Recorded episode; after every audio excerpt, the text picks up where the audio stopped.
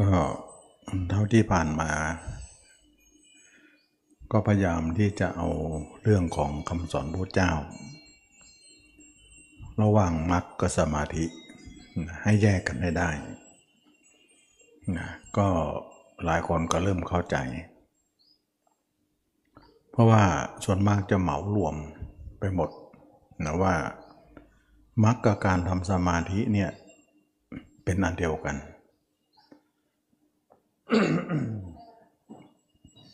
คือจริงอยู่ตอนที่รวบรวมมรรคแปดข้อเนี่ยสมาธิก็มีอยู่หนึ่งในนั้น ก็จริงอยู่ แต่เวลาทำเนี่ยทำทีละขั้นตอนนะทำทีละขั้นตอนทำเรื่องของอสมาธิทีหลัง แต่ที่แรกเนี่ยทำสติก่อน ซึ่งเจริญสติก่อน ไม่ได้เจริญสมาธิก่อน ถึงจะเจริญสมาธิก่อนเนี่ยก็ไปไม่ได้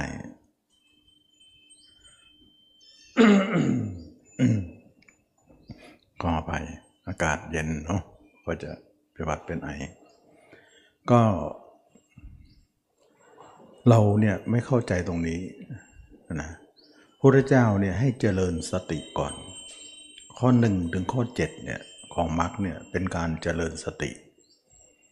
สติด้วยปัญญาด้วย แล้วก็ความเพียรด้วยนะสติอย่างเดียวไม่ใช่ สติปัญญาความเพียร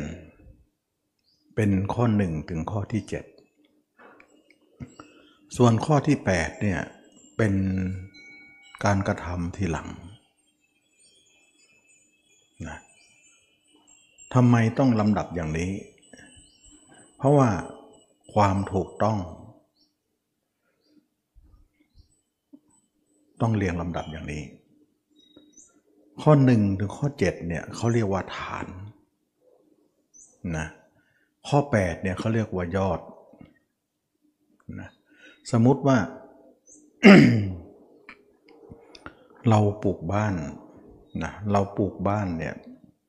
เราจะต้องทำยอดก่อนและทำฐานก่อน เราจะสร้างอาคารเนี่ยเราจะทำฐานก่อนหรือจะทำยอดบนยอดก็หมายถึงเบื้องบนพื้นดินขึ้นไป ฐานก็คือเบื้องดินนะตั้งแต่พื้นดินลงล่าง เราจะเห็นได้ว่าต้องทำฐานก่อนไม่ใช่เลย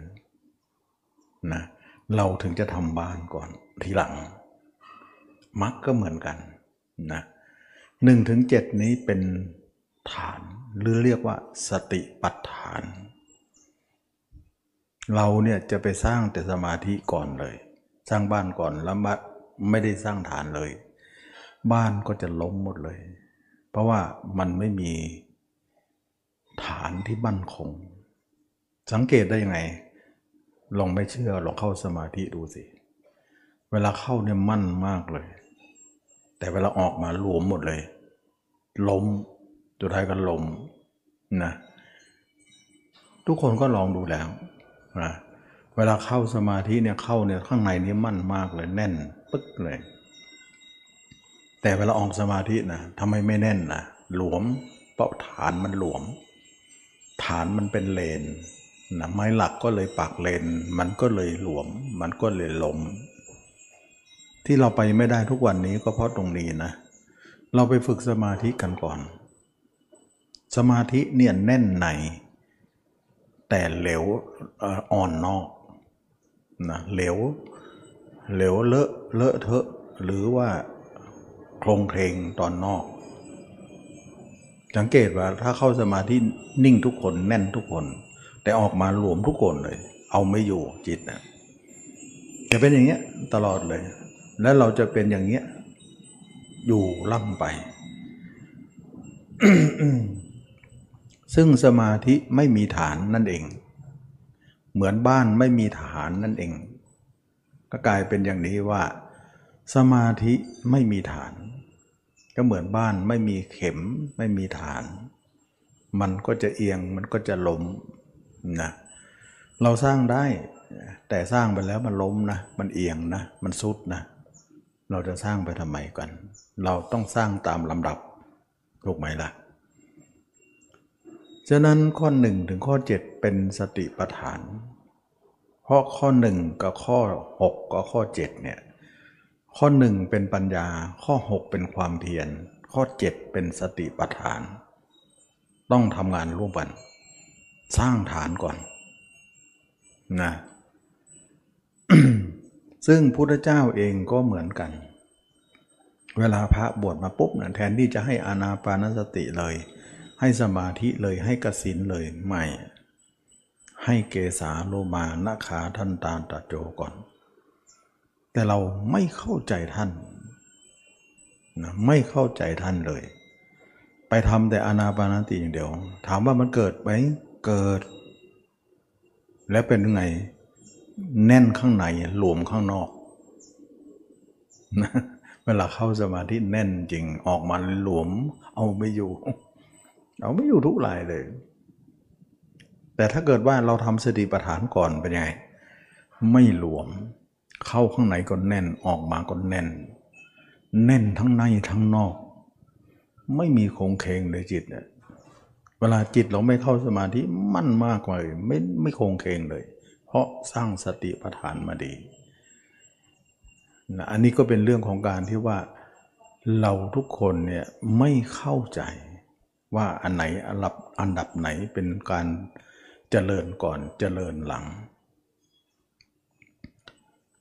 แล้วหลายคนก็ยังไม่เข้าใจว่าการประพฤติปฏิบัตินั้น เราเคยได้ยินสองประการนะประการหนึ่งเขาเรียกว่า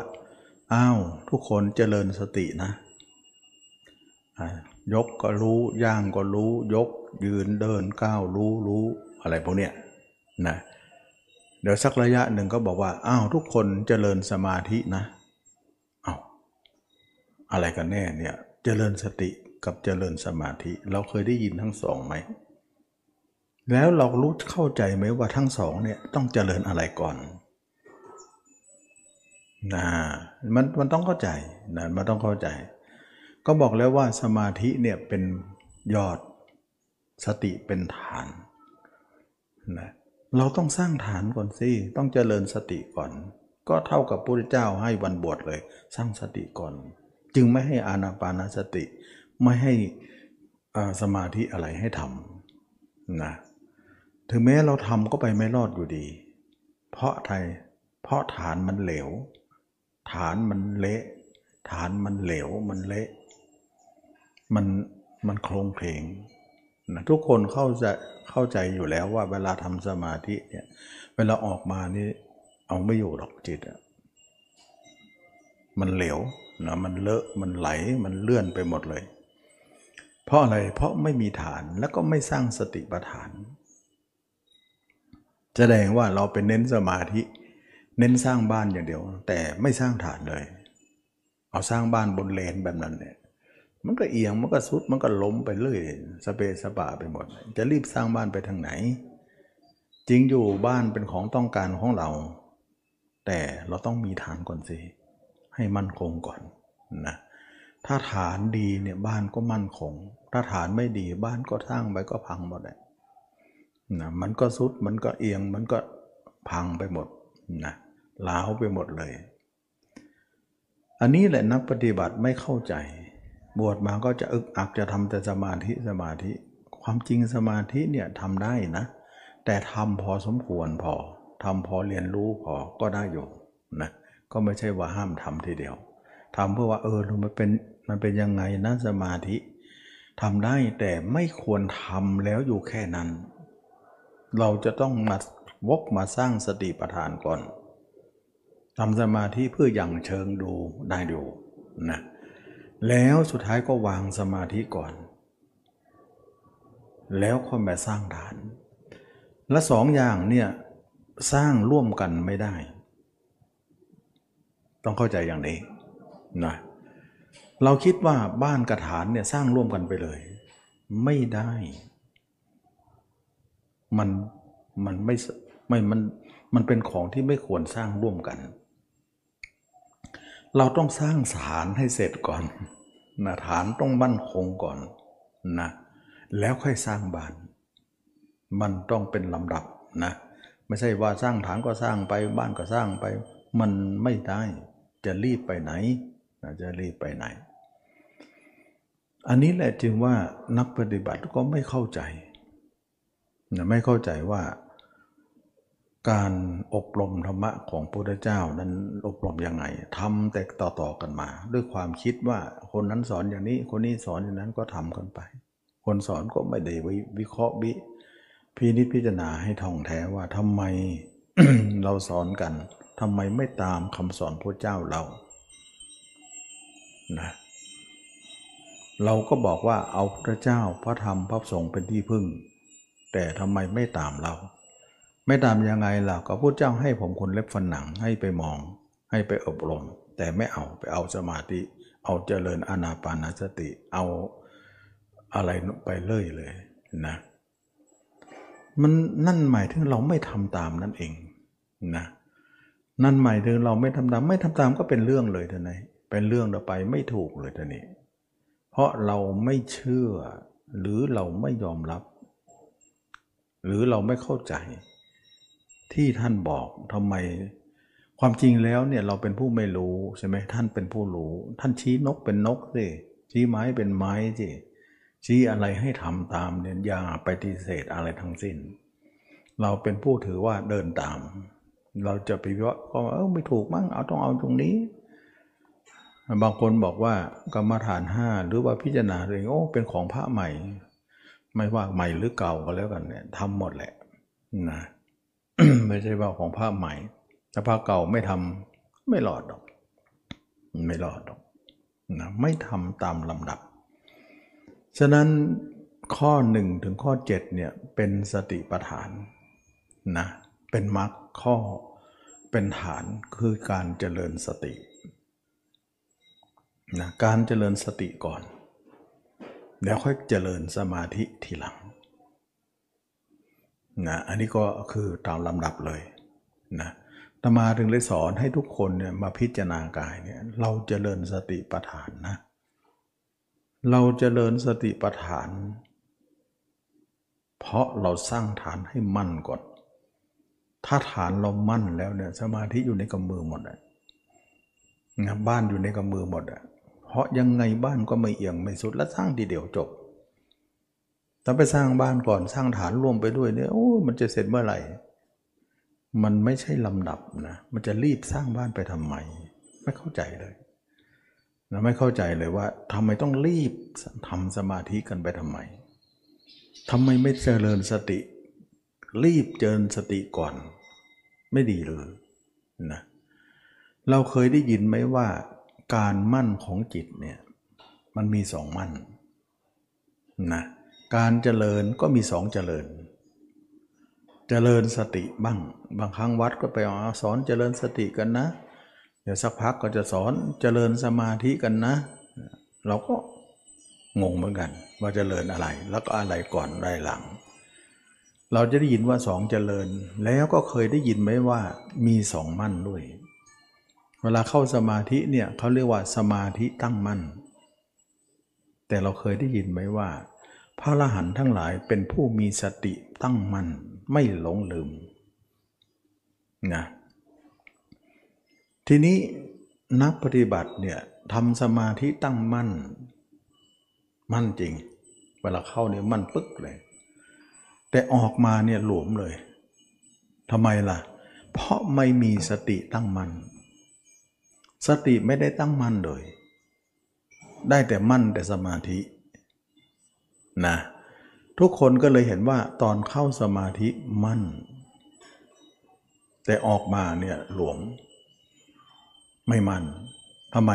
เพราะไม่เจริญสติ สติจึงไม่ตั้งมั่น ก็เลยออกมาก็เละหมดทุกคนเลย ออกมาจิตก็ไหลไปโน่นไปไหลไปนี่ไม่รู้จะทำไงตามดูตามรู้ดูความเกิดดับรู้แล้วเฉยอะไรก็ว่ากันไป นั่นหมายถึงเอาไม่อยู่แล้ว มันหลวมแล้ว มันเละแล้ว เพราะอะไร เพราะไม่เจริญสติมา สติจึงไม่ตั้งมั่น และสติจะเผลอตลอดเลย เดี๋ยวก็เผลอ เดี๋ยวก็เผลอ เดี๋ยวก็เผลอ แล้วก็พยายามบอกว่า ถ้าเผลอ ถ้าใครเผลอนานเนี่ยไม่ดีนะ ต้องเผลอน้อยนะ รู้ปุ๊บดับปุ๊บ รู้ปุ๊บดับปุ๊บขายดับให้เร็ว ต่อให้เร็วยังไงก็ไม่มีทาง ไม่มีทาง จะเป็น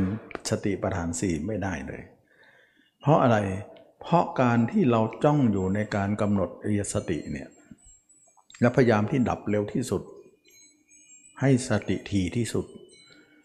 คิดว่าการเจริญสติแล้วรู้รู้แล้วละแล้วก็ทีที่สุดเนี่ยหวังว่าสติจะเป็นมหาสติ อย่าหวังเลยนะ จะเป็นมหาสติ ได้แต่คิดเท่านั้นแหละ เพราะอะไร เพราะสติที่เราทำนะมันเป็นสติลอย สติมันมีสองอย่างนะ สติลอยกับสติมีฐาน ไม่ลอยนะ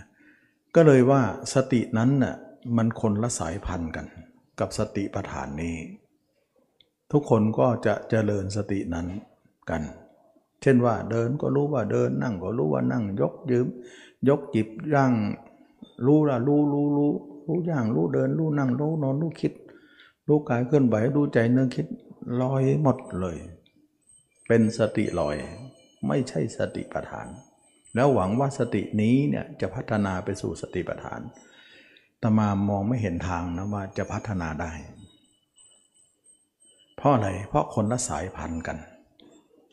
เหมือนว่าสายพันธุ์มะเขือก็ต้องเป็นมะเขือ ปลูกนานๆแล้วจะเป็นพริกได้ไม่เป็นหรอกนะ มันเป็นคนละสายพันธุ์พริกก็พริกมะเขือก็มะเขือเราต้องปลูก ต้นไหนต้นนั้นนะไม่ใช่ว่าต้นหนึ่งจะกลายเป็นต้นหนึ่ง มันเป็นคนละไม้สายพันธุ์กัน คนละไม้สายพันธุ์นะไม่ใช่เดียวกัน อันนี้เพราะอะไร เพราะสติอย่างนั้นน่ะไม่ใช่สติปัฏฐาน เดินก็รู้ว่าเดิน นั่งก็รู้ว่านั่ง ยกก็รู้ว่ายกย่างหยิบยกคูเหยียดรู้คูรู้ อย่างนี้เขาเรียกว่าอริยาบทนะไม่ใช่สติปัฏฐานนะและสติปัฏฐานเป็นยังไงล่ะ ถ้าไม่ใช่สติปัฏฐานเนี่ยเขาต้องเห็นกายในกาย ไม่ได้ยินเลยว่ากายเวทนาจิตธรรม กายภายในบ้างกายภายนอกบ้างกายในกายบ้าง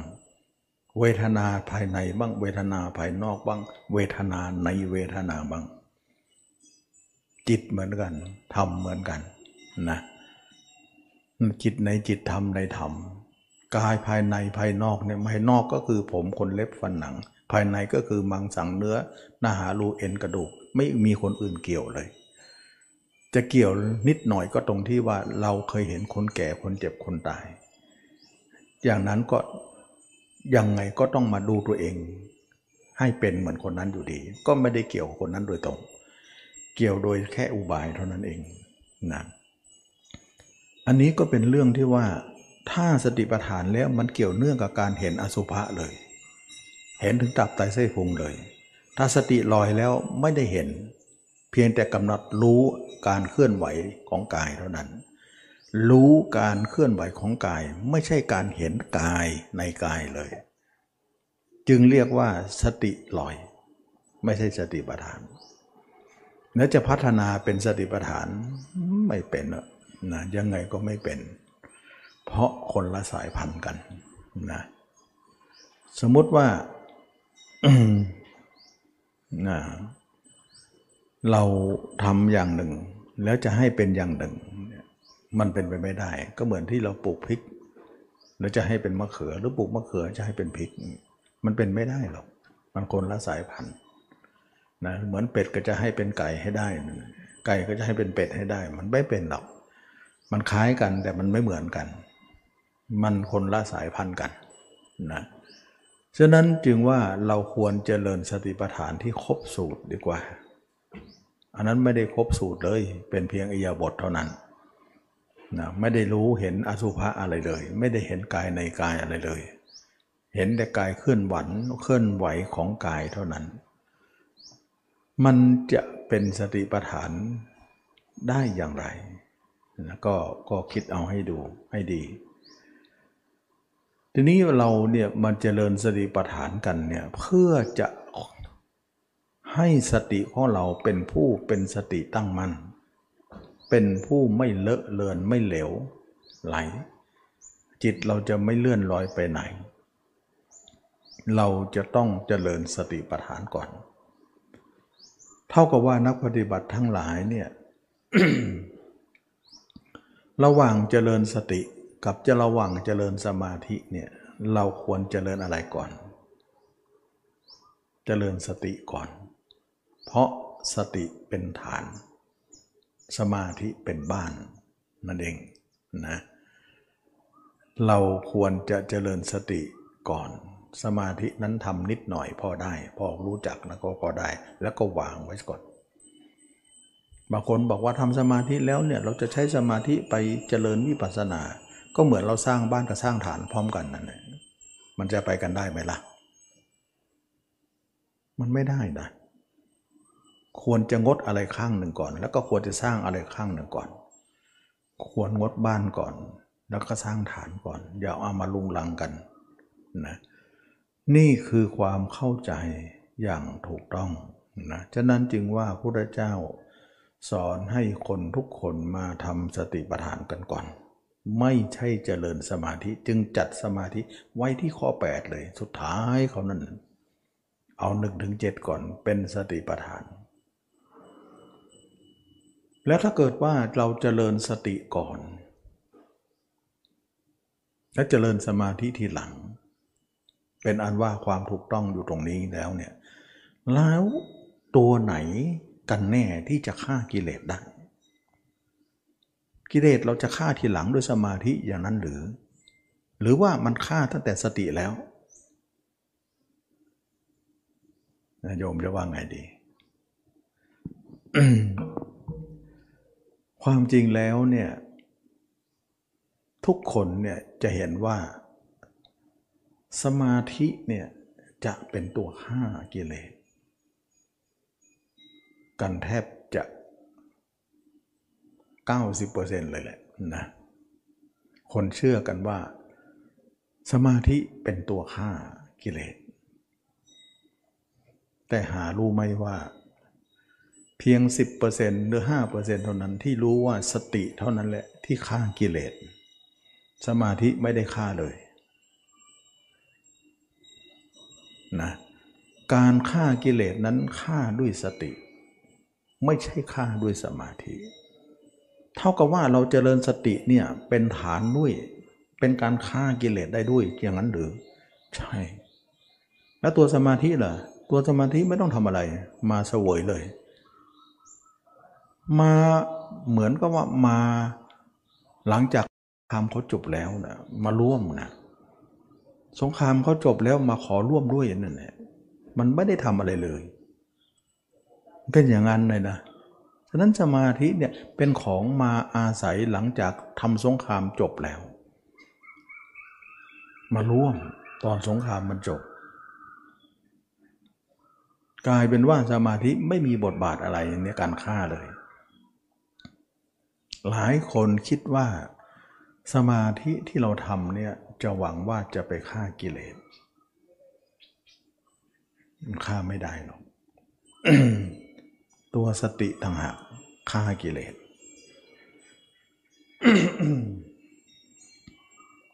ทีนี้ตมาว่าตรงนี้บางคนอาจจะมองว่าจริงหรือนะใครๆก็ว่าทั้งนั้นแหละว่าสมาธิเป็นตัวฆ่า เดี๋ยวเราบอกว่าฆ่าไม่ได้ แต่ที่ฆ่าได้คือสติ จริงหรือ โยมเคยเข้าสมาธิไหม เอาอย่างนี้ดีกว่านะเราต้องมาถามตรงนี้ก่อน อย่าว่าเราเข้าข้างใครหรือว่าว่าไปเอง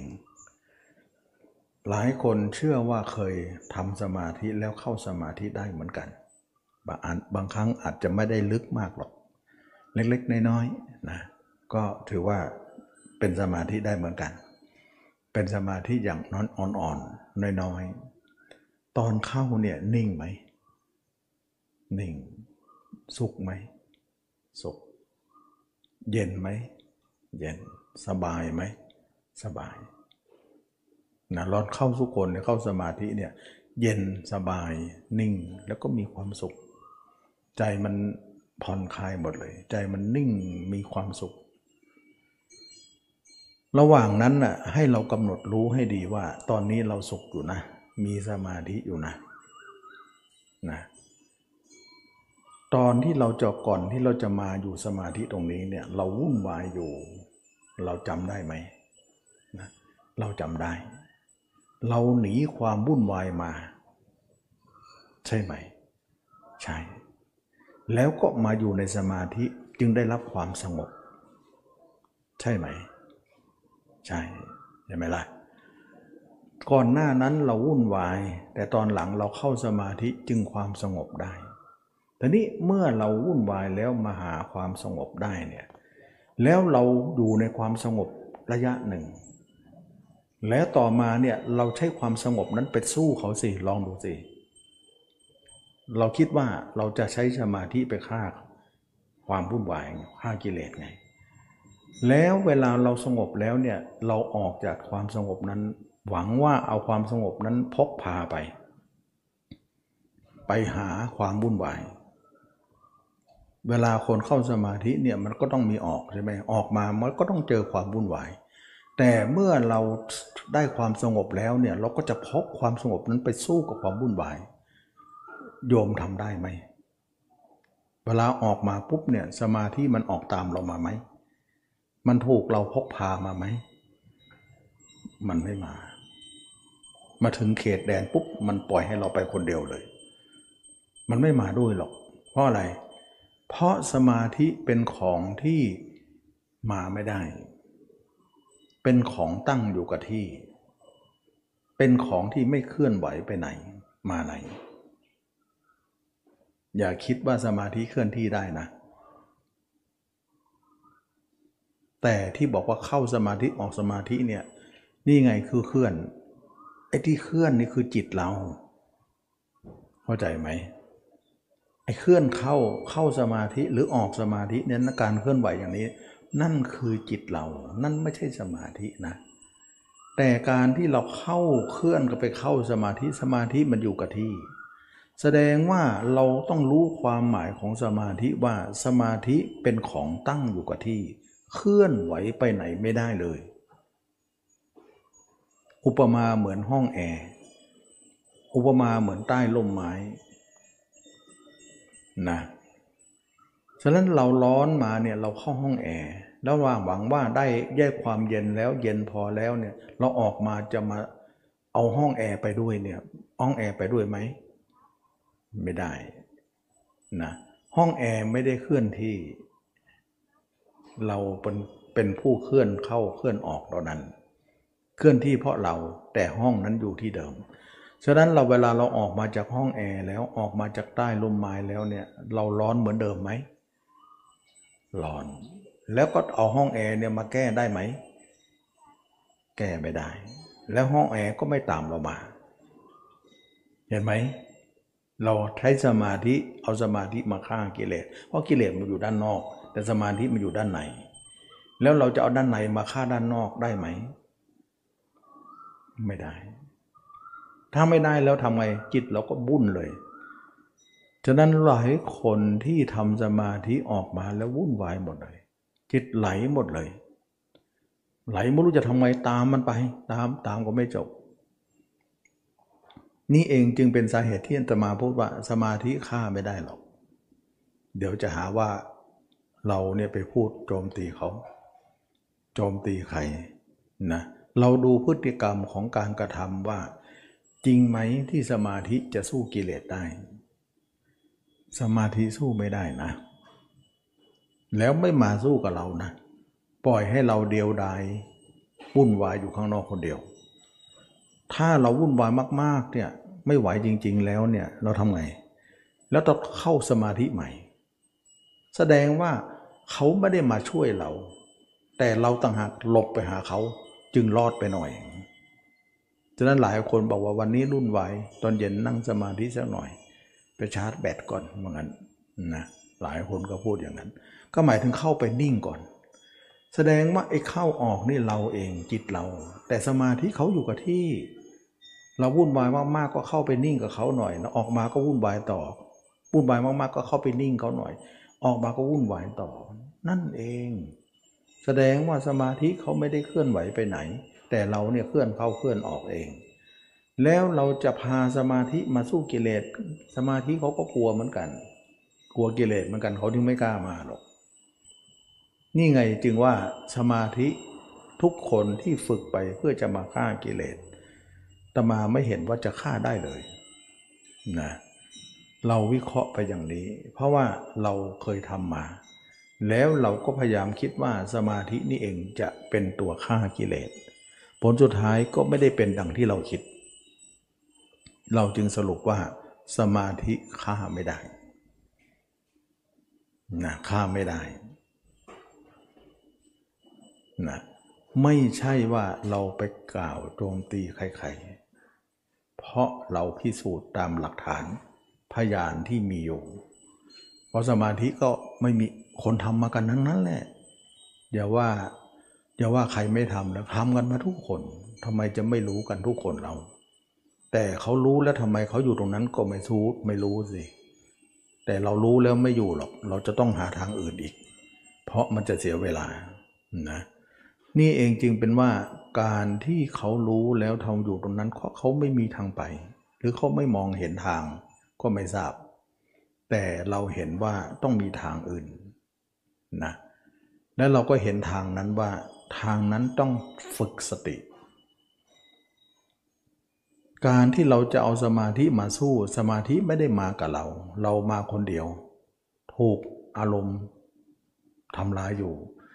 เราต้องเจริญสติไปฆ่าซะ สตินี่เองจะเป็นตัวฆ่ากิเลสให้หมดเลย สมาธิกลัว หัวหดอยู่นั่นเนี่ยฆ่าไม่ได้ สติเป็นของที่ฆ่าได้ ฉะนั้นจึงว่าคนที่เข้าใจว่าสติเป็นตัวฆ่ากิเลสเนี่ยแทบจะหาคนเข้าใจไม่ได้เลย ถึงได้บอกว่า 10%หรือห้าเปอร์เซ็นจะถึงหรือเปล่าเก้าสิบเปอร์เซ็นต์นี้ เชื่อว่าสมาธิเป็นตัวฆ่าหมดนะไม่งั้นฤาษีก็พ้นทุกข์กันหมดแล้ว พ้นไม่ได้หรอกนะสมาธิไม่สามารถจะฆ่ากิเลสได้ เราผิดหวังมากนะแล้วตัวที่ฆ่ากิเลสได้เนี่ยก็คือตัวสตินะแล้วหลายคนบอกว่าคือคนบางคนมันมองว่าสติเนี่ยเป็นของไม่วิเศษ เป็นของไม่ใหญ่ แต่สมาธิมันใหญ่นะ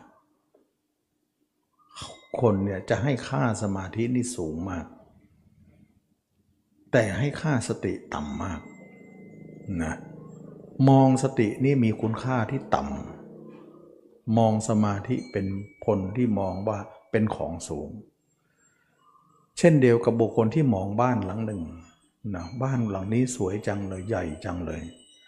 เขาชมว่าบ้านสวยเนี่ย เขาชมแต่บ้าน แต่เขาไม่เคยชมฐานเลยนะ เพราะฐานมันหมกอยู่ในดิน เขาไม่เคยชมฐานว่าฐานนั้นสวยเหลือเกิน ใหญ่เหลือเกิน มั่นคงเหลือเกิน เขาไม่ชม เขาชมแต่บ้าน กลายเป็นว่าฐานนั้นซ่อนเลนอยู่ในที่หลับ บ้านนั้นมาอาศัยฐานนั่นแหละแต่กลับเป็นของได้หน้าได้ตา โชว์กับเขา แล้วก็คนอื่นเขาชมว่าสวยว่างาม ฉะนั้นบ้านเนี่ยมาอาศัยแล้วงาม แต่ฐานไม่มีใครชมเลย มันเป็นลักษณะนั้นนะ ฉะนั้นถามว่าบ้านกับฐานอะไรใหญ่ ฐานใหญ่กว่าเยอะ มั่นคงกว่าเยอะ บ้านถึงตั้งอยู่ได้ไง ฉะนั้นจึงกลายเป็นว่าสติเป็นทองปิดทองหลังพระนะ เป็นของที่ซ่อนเลน ที่คนเห็นว่าด้อยค่า แต่ความจริงว่ามีค่ามากเลยนะฐานนั้นนะ แต่ไม่ได้โชว์กับอะไรส่วนสมาธินั้นเหมือนบ้านหลังนั้น โชว์เหลือเกิน เวลาคนทำสมาธินั่งเข้าฌานนั่งนานหน่อยหรือว่านั่งแล้วมีหูทิพตาทิพมีอภิญญาคนยกกันทั้งบ้านทั้งเมืองเลย ว่าสุดยอดเป็นพระละหันแน่มีอภิญญาเยอะนะมีอะไรมากมาย เป็นเครื่องประดับที่สวยเลยนะคนก็ลือลานกัน แต่เจริญสติเนี่ยไม่รู้เลย ไม่เห็นนรกสวรรค์ไม่เห็นหูทิพตาทิพอะไร แต่นั่นคือคนมองว่าเป็นของต่ำนะแต่คนที่มีปัญญาเนี่ยเขามองว่าสติเนี่ยเป็นของสูง สมาธิเป็นของต่ำนะกลับด้านกันนะ ทุกคนจะมองว่าสมาธิเป็นของสูงดังนั้น แต่คนมีสติปัญญามองว่าสติเป็นของสูง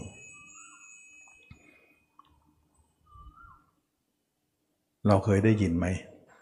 พระเจ้าบอกว่า สติเป็นใหญ่ในธรรมทั้งหลายธรรมทั้งหลาย รวมอยู่ในที่สติเเหมือนรอยเท้าทั้งหลาย รอยเท้าช้างย่อมเป็นใหญ่ในรอยเท้าทั้งปวง รอยเท้าทั้งปวงย่อมรวมลงที่รอยเท้าช้างนะเราเคยได้ยินมีไหมพุทธเจ้าให้สติเป็นใหญ่ในธรรมทั้งหลาย แต่เราเนี่ยให้สมาธิเป็นใหญ่ในธรรมทั้งหลาย อย่างนี้ความเห็นมันก็ไม่ค่อยตรงแล้วนะ ฉะนั้นพระเจ้ากล่าวเรื่องสติเป็นใหญ่ในธรรมอย่างเลยทำทั้งอย่างนะเหมือนรอยเท้าทั้งปวงนะสติเหมือนรอยเท้าช้าง อันนี้แหละจึงว่าความเห็นของนักปฏิบัติเนี่ยยังเห็นไม่ถูกเนี่ยมันก็ไปไม่ถูกกันทั้งนั้นแหละความเห็นต้องถูกนะ ถึงจะไปถูกได้ อันนี้ก็เป็นเรื่องของการที่ว่า สมาธิเนี่ยดูเหมือนว่าเป็นของสวยเป็นของงาม เหมือนบ้านเนี่ยเป็นของสวยของงามทรงสวยเรื่องงามเลยนะสร้างบ้านออกแบบได้ดี แต่หารู้ไหมว่าไม่มีใครชมฐานบ้านเลยนะซึ่งซ่อนเลนอยู่ในข้างล่างในดิน แล้วบ้านที่ตั้งอยู่สวยนั่นแหละก็ฐานมันมั่นคงไงแต่ก็ไปชมที่บ้านอย่างเดียว แต่ไม่ชมฐาน ฐานก็กลายเป็นความลับที่ซ่อนเลน นะฉะนั้นนักปฏิบัติจึงเรียกว่าเราต้องสร้างสติปัฏฐานก่อน ไม่มีใครมาสร้างหรอกยากถ้าคนในเจริญสมาธิแล้วยากที่จะมานะแล้วก็ไม่มีทางรอดได้เลย บอกไว้เลยหลอดไม่ได้ทีนี้การสร้างสติปัฏฐาน แล้วสติปัฏฐานนี่เองจะเป็นตัวฆ่ากิเลส สมาธิได้อธิบายไปแล้วว่าฆ่าไม่ได้ ไม่สามารถจะพกพาสมาธิไปไหนได้ แต่สติสามารถจะพกพาไปไหนก็ได้ ไปไหนไปกันนะแล้วสามารถจะสู้กิเลสได้ฆ่าได้อย่างสบายเลยกลายเป็นว่าสติเนี่ยเป็นของเล่นลับเป็นของที่ไม่มีใครเห็น อ่า เป็นปิดทองหลังพระ แต่เป็นตัวชนะทุกอย่าง จึงไม่ค่อยมีใครมาเจริญสติ เพราะไม่เข้าใจเรื่องสติว่าจำเป็นเป็นของจำเป็นที่จะต้องเจริญ เจริญแต่สมาธิกัน ก็กลายเป็นอย่างนั้น ทีนี้เรามาดูที่ว่าสติปัฏฐาน หรือเรียกอย่างหนึ่งเขาเรียกว่ามรรคนั่นเอง เพราะธรรมาเคยบอกว่า ข้อ1ถึง7เป็นสติปัฏฐานก็คือมรรคข้อ1ถึงข้อ7นั่นแหละข้อ 8 เอาไว้ก่อน ถ้าจะพูดถึงสติปัฏฐานก็คือมรรคมรรคก็คือสติปัฏฐาน ในพระสูตรก็บอกอยู่แล้วว่า ถ้าใครเจริญสติปัฏฐาน 4 มาบริบูรณ์แล้ว ก็ชื่อว่าอริยมรรคมีองค์ 8 ก็ถือว่าอบรมมาบริบูรณ์แล้ว บุคคลที่อบรมมรรคอริยแปดเอ่อมรรค อริยมรรคมีองค์8มาจะสมบูรณ์แล้ว ก็ถือว่าสติปัฏฐานก็ถือว่าอบรมบริบูรณ์แล้ว ก็คือมันเนื่องกันนั่นเอง การเจริญสติปัฏฐานฆ่ากิเลสได้อย่างไร เราใช้สติฆ่าไม่ใช้สมาธิฆ่านะก็จะมาคุยกันนะเราคุยไปแล้วว่าสมาธิมาฆ่าฆ่าไม่ได้ ก็หลายคนก็เลยทดลองแล้วว่า เราเข้าเนี่ยนิ่งจริงออกมาเนี่ยไม่นิ่งเลยนะจิตของเราวุ่นวายหมดเลย แล้วสมาธิก็ไม่ได้มาช่วยเรา เขาก็กลัวเหมือนกันเขากลัวกิเลสเขาไม่ได้กล้าสู้กิเลสอะไรฉะนั้นคนที่ทำสมาธินั้นจึงเป็นคนที่ไม่สามารถจะสู้หน้ากิเลสนะกิเลสมาแล้วจริง ๆ แล้วถ้าแรงๆเอาไม่อยู่เนี่ยสมาธินี้ หนีหมดเลยนะ เราเคยได้ยินฤาษีตกไหมฤาษีหล่นไหมนะเหาะไปแล้วหล่นอะไรฆ่าฤาษีอะไรฆ่าสมาธิฤาษีล่ะก็คิดเอาเองนะนั่นหมายถึงฤาษีฆ่าไม่ได้ แต่กิเลสฆ่าฤาษีได้ฉะนั้นมันมันเป็นเรื่องที่ว่าเราเข้าใจยังไม่ถูกนะ ฉะนั้นจึงว่าสมาธิเนี่ยเราเอาไว้ก่อนไหม เรายังไม่ต้องทำคำว่าไม่ต้องทำเนี่ยไม่ได้หมายถึงเราไม่มีนะเรามีนะ แต่เราขอไว้ก่อน หมายถึงว่าเราไม่ต้องพกสมาธิมาได้ไหม ถ้าเราจเจริญสติเนี่ยเราจะไปพกสมาธิมา แต่ก็ไม่ได้หมายถึงว่าเราไม่มีสมาธิ เปรียบเหมือนเรามีปืนเนี่ยมีอาวุธเนี่ย เรามีนะ แต่เราเก็บไว้ที่บ้าน เราไม่ต้องพกมา อย่างเงี้ย ถามว่าไม่ได้พกมานั่นหมายถึงว่ามันไม่มีนะ ก็มีนะแต่ไม่ได้พกมา เรามาเจริญสติกันก่อนนะเพื่อให้ตามระเบียบตามสิ่งที่ควรจะเป็นไป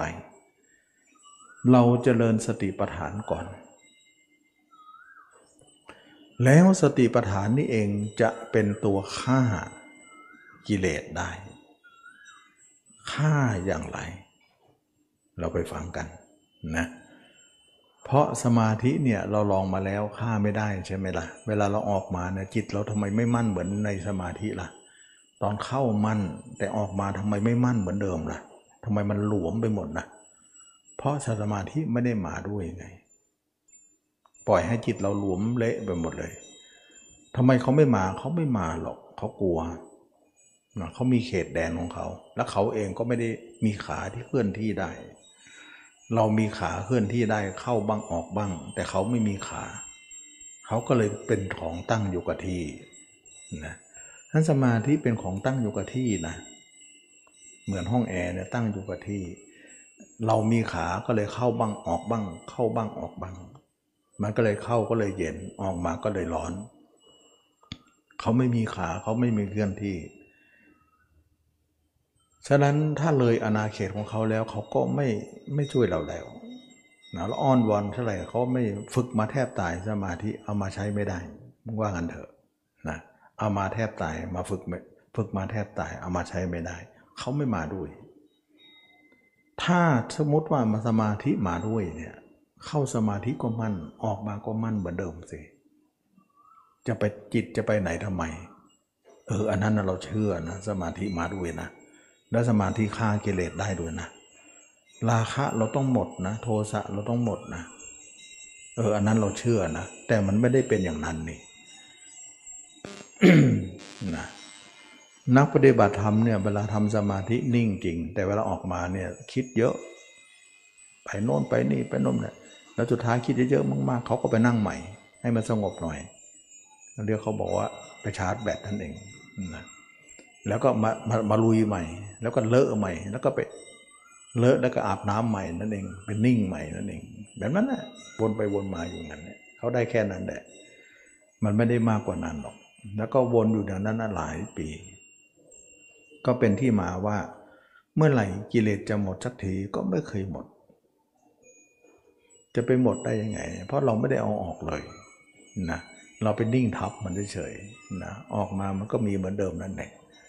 โบราณถึงบอกว่าหินทับย่านั่นเองนะก็อธิบายมาตรงนี้ก็หลายคนก็เริ่มเข้าใจว่าตมาเนี่ยไม่ได้มาพูดแบบโจมตีอะไรใคร พูดลักษณะตามเนื้อผ้าที่เห็นอยู่นะตามเนื้องานที่เราเห็นอยู่ว่ามันเป็นอย่างนั้น จะให้เราพูดอย่างอื่นได้อย่างไรนะพูดไปตามเนื้อผ้าว่ามันทำไม่ได้ อย่าว่าคนที่พูดนั้นทำสมาธินะใครก็ทำกันทั้งคนเลยนะตมาก็เคยทำมาอยู่แล้วทำไมจะไม่รู้ตรงนี้ พูดเนี่ยมันหมายถึงว่าคนมันเคยทำกันทั้งนั้นแหละนะไม่ใช่ว่าพูดแล้วไม่เคยทำทีนี้เรามาเจริญสติกันนะแล้วเราคิดว่าสตินี่เองจะเป็นตัวฆ่ากิเลสได้ ฆ่ายังไง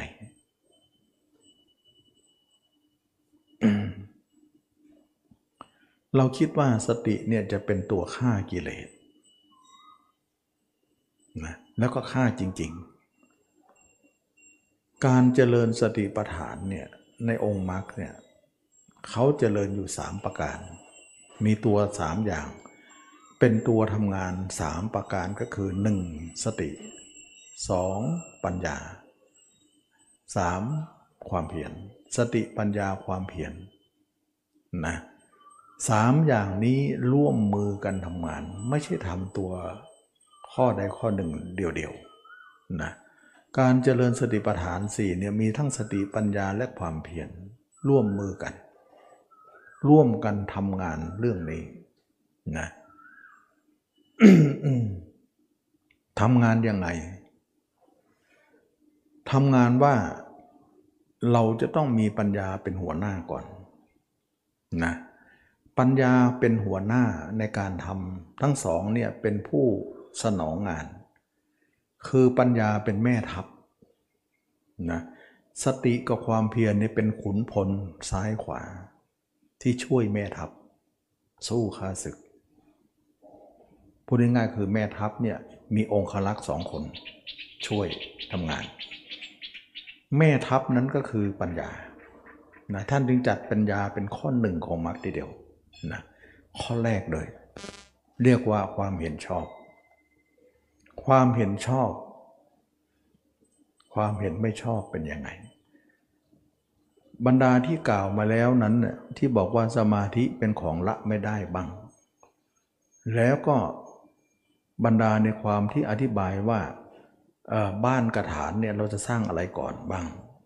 นะสิ่งเหล่านี้เนี่ยการเข้าใจสิ่งเหล่านี้เนี่ยชื่อว่าปัญญาเหมือนกันนะ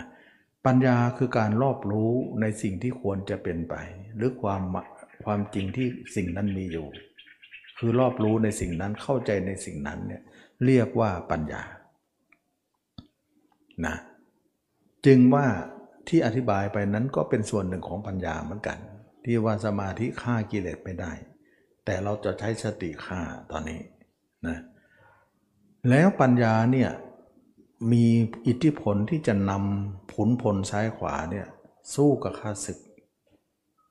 ปัญญานั้นต้องเก่งมองการไกลนะถ้าเป็นจอมทัพก็เป็นเสนาธิการ ที่จะวางแผนในการลบเลยนะนะถ้าเป็นสามก๊กก็คือคงเบ้งเลยแหละนะ เป็นตัววางแผนที่จะสู้ในสงครามว่า จะสู้ยังไงนะคงเบ้งนี่ไม่เคยจับอาวุธนะไม่ค่อยจับอาวุธ จับแต่พัดหางนกยุงเท่านั้น แต่ทำไมฆ่ากล้าศึกได้นะทั้งๆทที่ไม่มีอาวุธ ความจริงมีนะเขาเรียกว่าปัญญาวุธ ปัญญาเป็นอาวุธของเขานะถ้าใครดูเนี่ยมันก็จะรู้ว่าอาวุธของฮงเบ้งก็คือปัญญาหนึ่งนะ ไม่ต้องพกนะพกปัญญาอย่างเดียว ปัญญาในที่นี้เนี่ยมองไปทุกอย่าง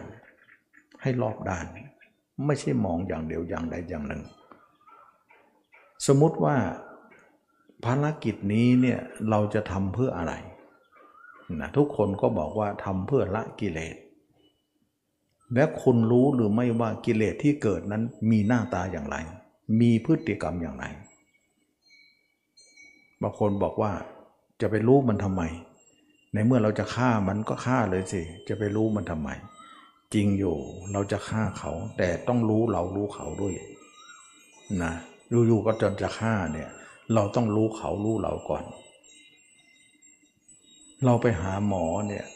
เราไม่สบายนะทำไมหมอต้องเจาะเลือดเราต้องตรวจอุจจาระปัสสาวะเรา ทั้งๆทที่ว่าเป็นของที่มันมีอยู่แล้ว หมอ เจาะเพื่อจะรู้เขาและรู้เรานั่นเอง ว่าเรารู้แต่เขาเนี่ยยังไม่รู้ว่าเขาเป็นอะไรนะก็ต้องเจาะเลือดเจาะตรวจปุจจาระปัสสาวะ เพื่อจะได้รู้ว่าเขามีอะไรอยู่นะเพราะเรามียาแต่เขายังไม่รู้เพื่อรู้เขารู้เรากับคนไข้นั้นว่าเป็นอะไรกันแน่ แล้วจะหาทางรักษาทีหลัง เมื่อรู้แล้ว ฉะนั้นอยู่ๆจะไปรักษาเลยไม่ได้ ต้องรู้เขารู้เราก่อน นักปฏิบัติธรรมเหมือนกันว่า เราทำสงครามกับกิเลสแล้วเราเคยเห็นกิเลสตัวเองไหม แล้วเห็นพฤติกรรมกิเลสเราอย่างไร เพื่อเราเห็นเพื่อเรารู้ จริงเรารังเกียจกิเลสแต่ถึงจะรังเกียจเราต้องศึกษาให้เขารู้ จริงเราเบื่อเรารังเกียจอุจจาระปัสสาวะ เรารังเกียจเลือดมันเหม็นขาว แต่เราก็ต้องเอามาเรียนรู้เหมือนกัน อย่างนี้เราอยู่ๆจะฆ่าเขาโดยที่ว่ารังเกียจแล้วจะไม่ศึกษาอะไรไม่ได้ ปัญญาต้องศึกษาหมดนะทีนี้ว่าเราจะเก็บหลักฐานเหล่านี้เนี่ยเพื่อจะสืบหา มันเป็นหลักฐานมันเป็นพยาน หาคนร้าย นะที่เราเคยได้ยินไหมว่าตำรวจก็ดี นักกฎหมายทั้งหลายเนี่ยถ้าเขาจะสืบเสาะหาคนร้ายเนี่ยเขาต้องหาหลักฐาน ว่ามันมีอะไรให้เป็นหลักฐานบ้างที่จะสาวหา อย่างนั้นแหละนะทั้งๆทที่หลักฐานเหล่านั้นไม่ใช่ผู้ร้าย แต่มันเป็นส่วนหนึ่งของผู้ร้ายที่ทิ้งไว้ ที่เราจะเก็บอะไรมาเพื่อจะปฏิปต่อกันไป หาตัวเจ้าของมันให้ได้ ฉะนั้นเราทุกคนรู้ไหมว่ากิเลสเนี่ยเป็นตัวผู้ร้าย แล้วมันละอารวาสอยู่ในใจเรา และเราต้องรู้สมุฐานของมันก่อนว่า มันหลงเรืออะไรไว้ ให้เป็นร่องรอยให้เราได้จับ ได้เป็นหลักฐานที่จะสาวหาตัวมันเอง นี่คือปัญญานะ ปัญญา ทีนี้ปัญญาเหล่านี้เนี่ยจะเป็นตัวหัวหน้าทำและก็สั่งลูกน้องสองคนเนี่ยช่วยกันทำงาน เมื่อเห็นว่า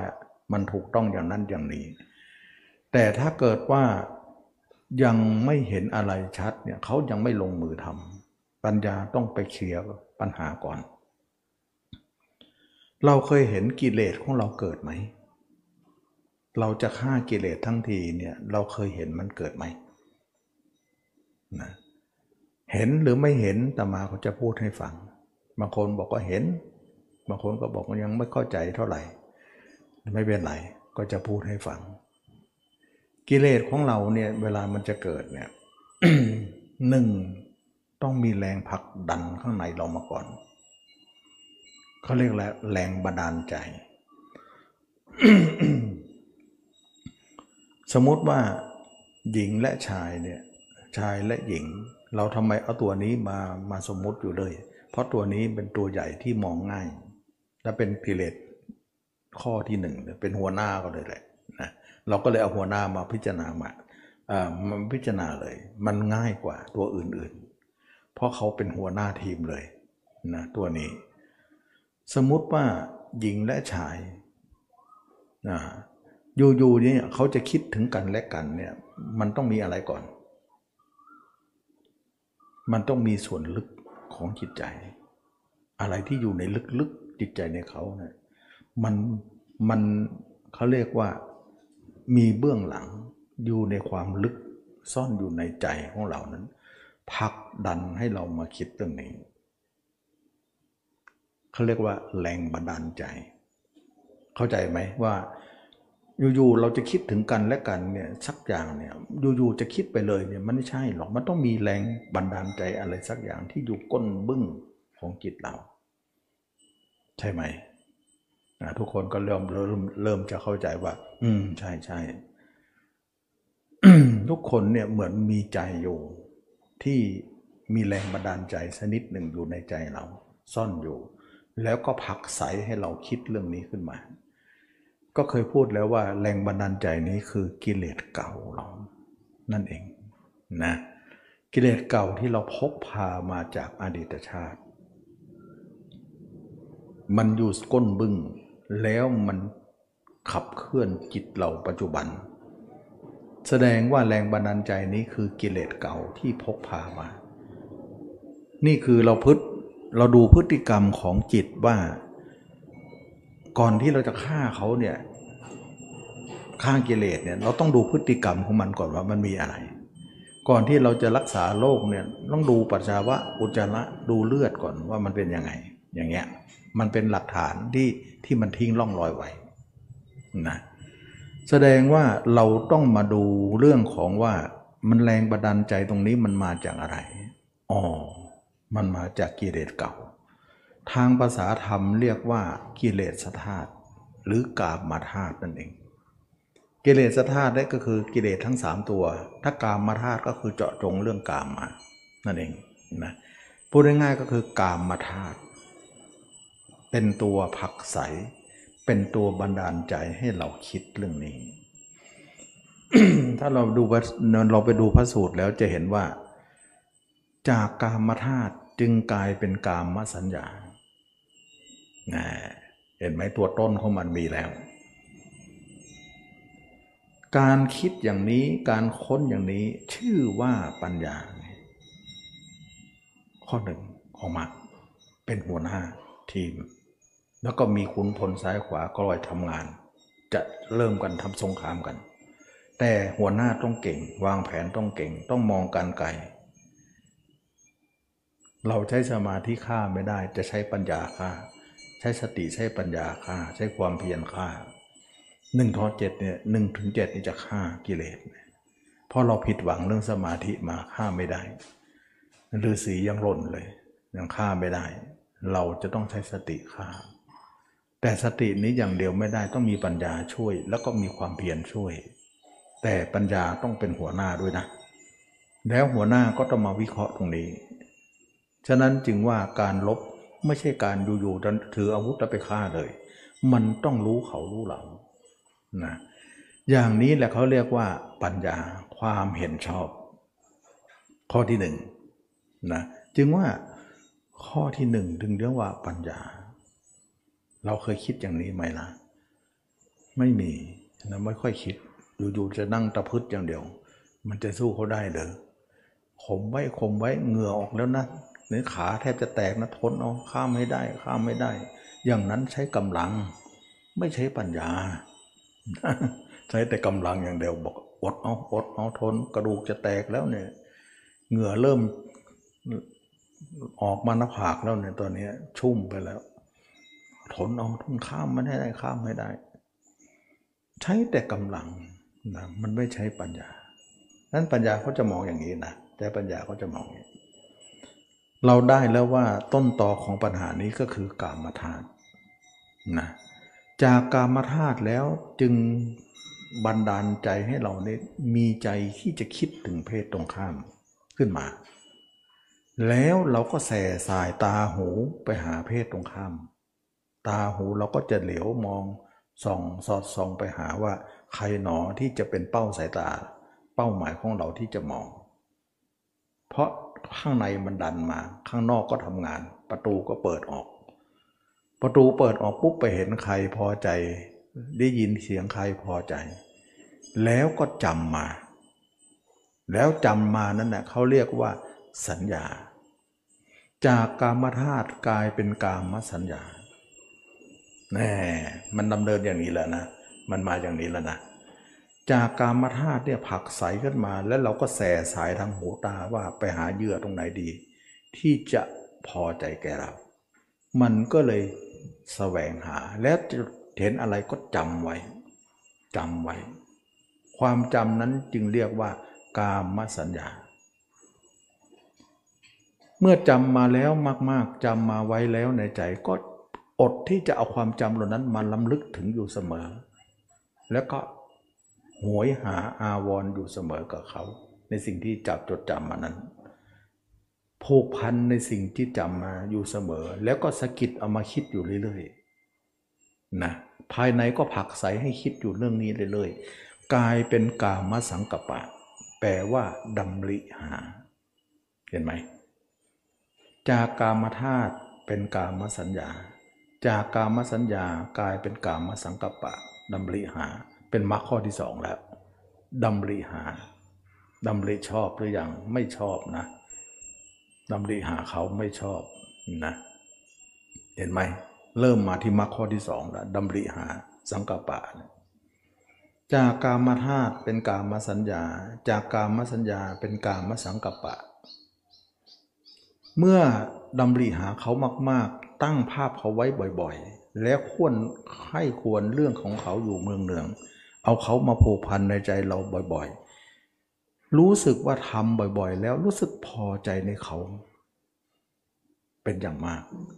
จึงกลายเป็นกามฉันทะ ฉันทะแปลว่าพอใจนะดำริหาแล้วก็พอใจนะเมื่อพอใจเขามากมากขึ้น อยากจะได้เขาขึ้นมา เอามาตามที่ใจเราต้องการ คุ้นคิดอยู่เรื่องนี้นานเข้านานเข้า บีบหัวใจให้เราลุ่มร้อน ลุ่มร้อนมากๆขึ้นมากๆทนไม่ไหวแล้วนะ จะไปหาเขา อะไรที่เอื้อต่อการที่จะไปก็จะไป แสดงว่าใจผูกเผาลนด้วยไฟแล้ว ก็จะไปหาสิ่งที่คิดนั้น จึงเรียกว่ากามปริลาหะ แปลว่า ลุ่มร้อน เห็นไหมมันไปแล้ว การเกิดของมันเป็นแล้ว เดินเครื่องแล้วนะจากกามธาตุจึงกลายเป็นกามสัญญา จากกามสัญญากลายเป็นกามสังกัปปะ จากกามสังกัปปะกลายเป็นกามฉันทะพอใจ จากกามฉันทะพอใจแล้วก็กลายเป็นกามปริลาหะแปลว่าลุ่มร้อน เมื่อลุ่มร้อนมากๆ ริลาหะลุ่มร้อนแล้ว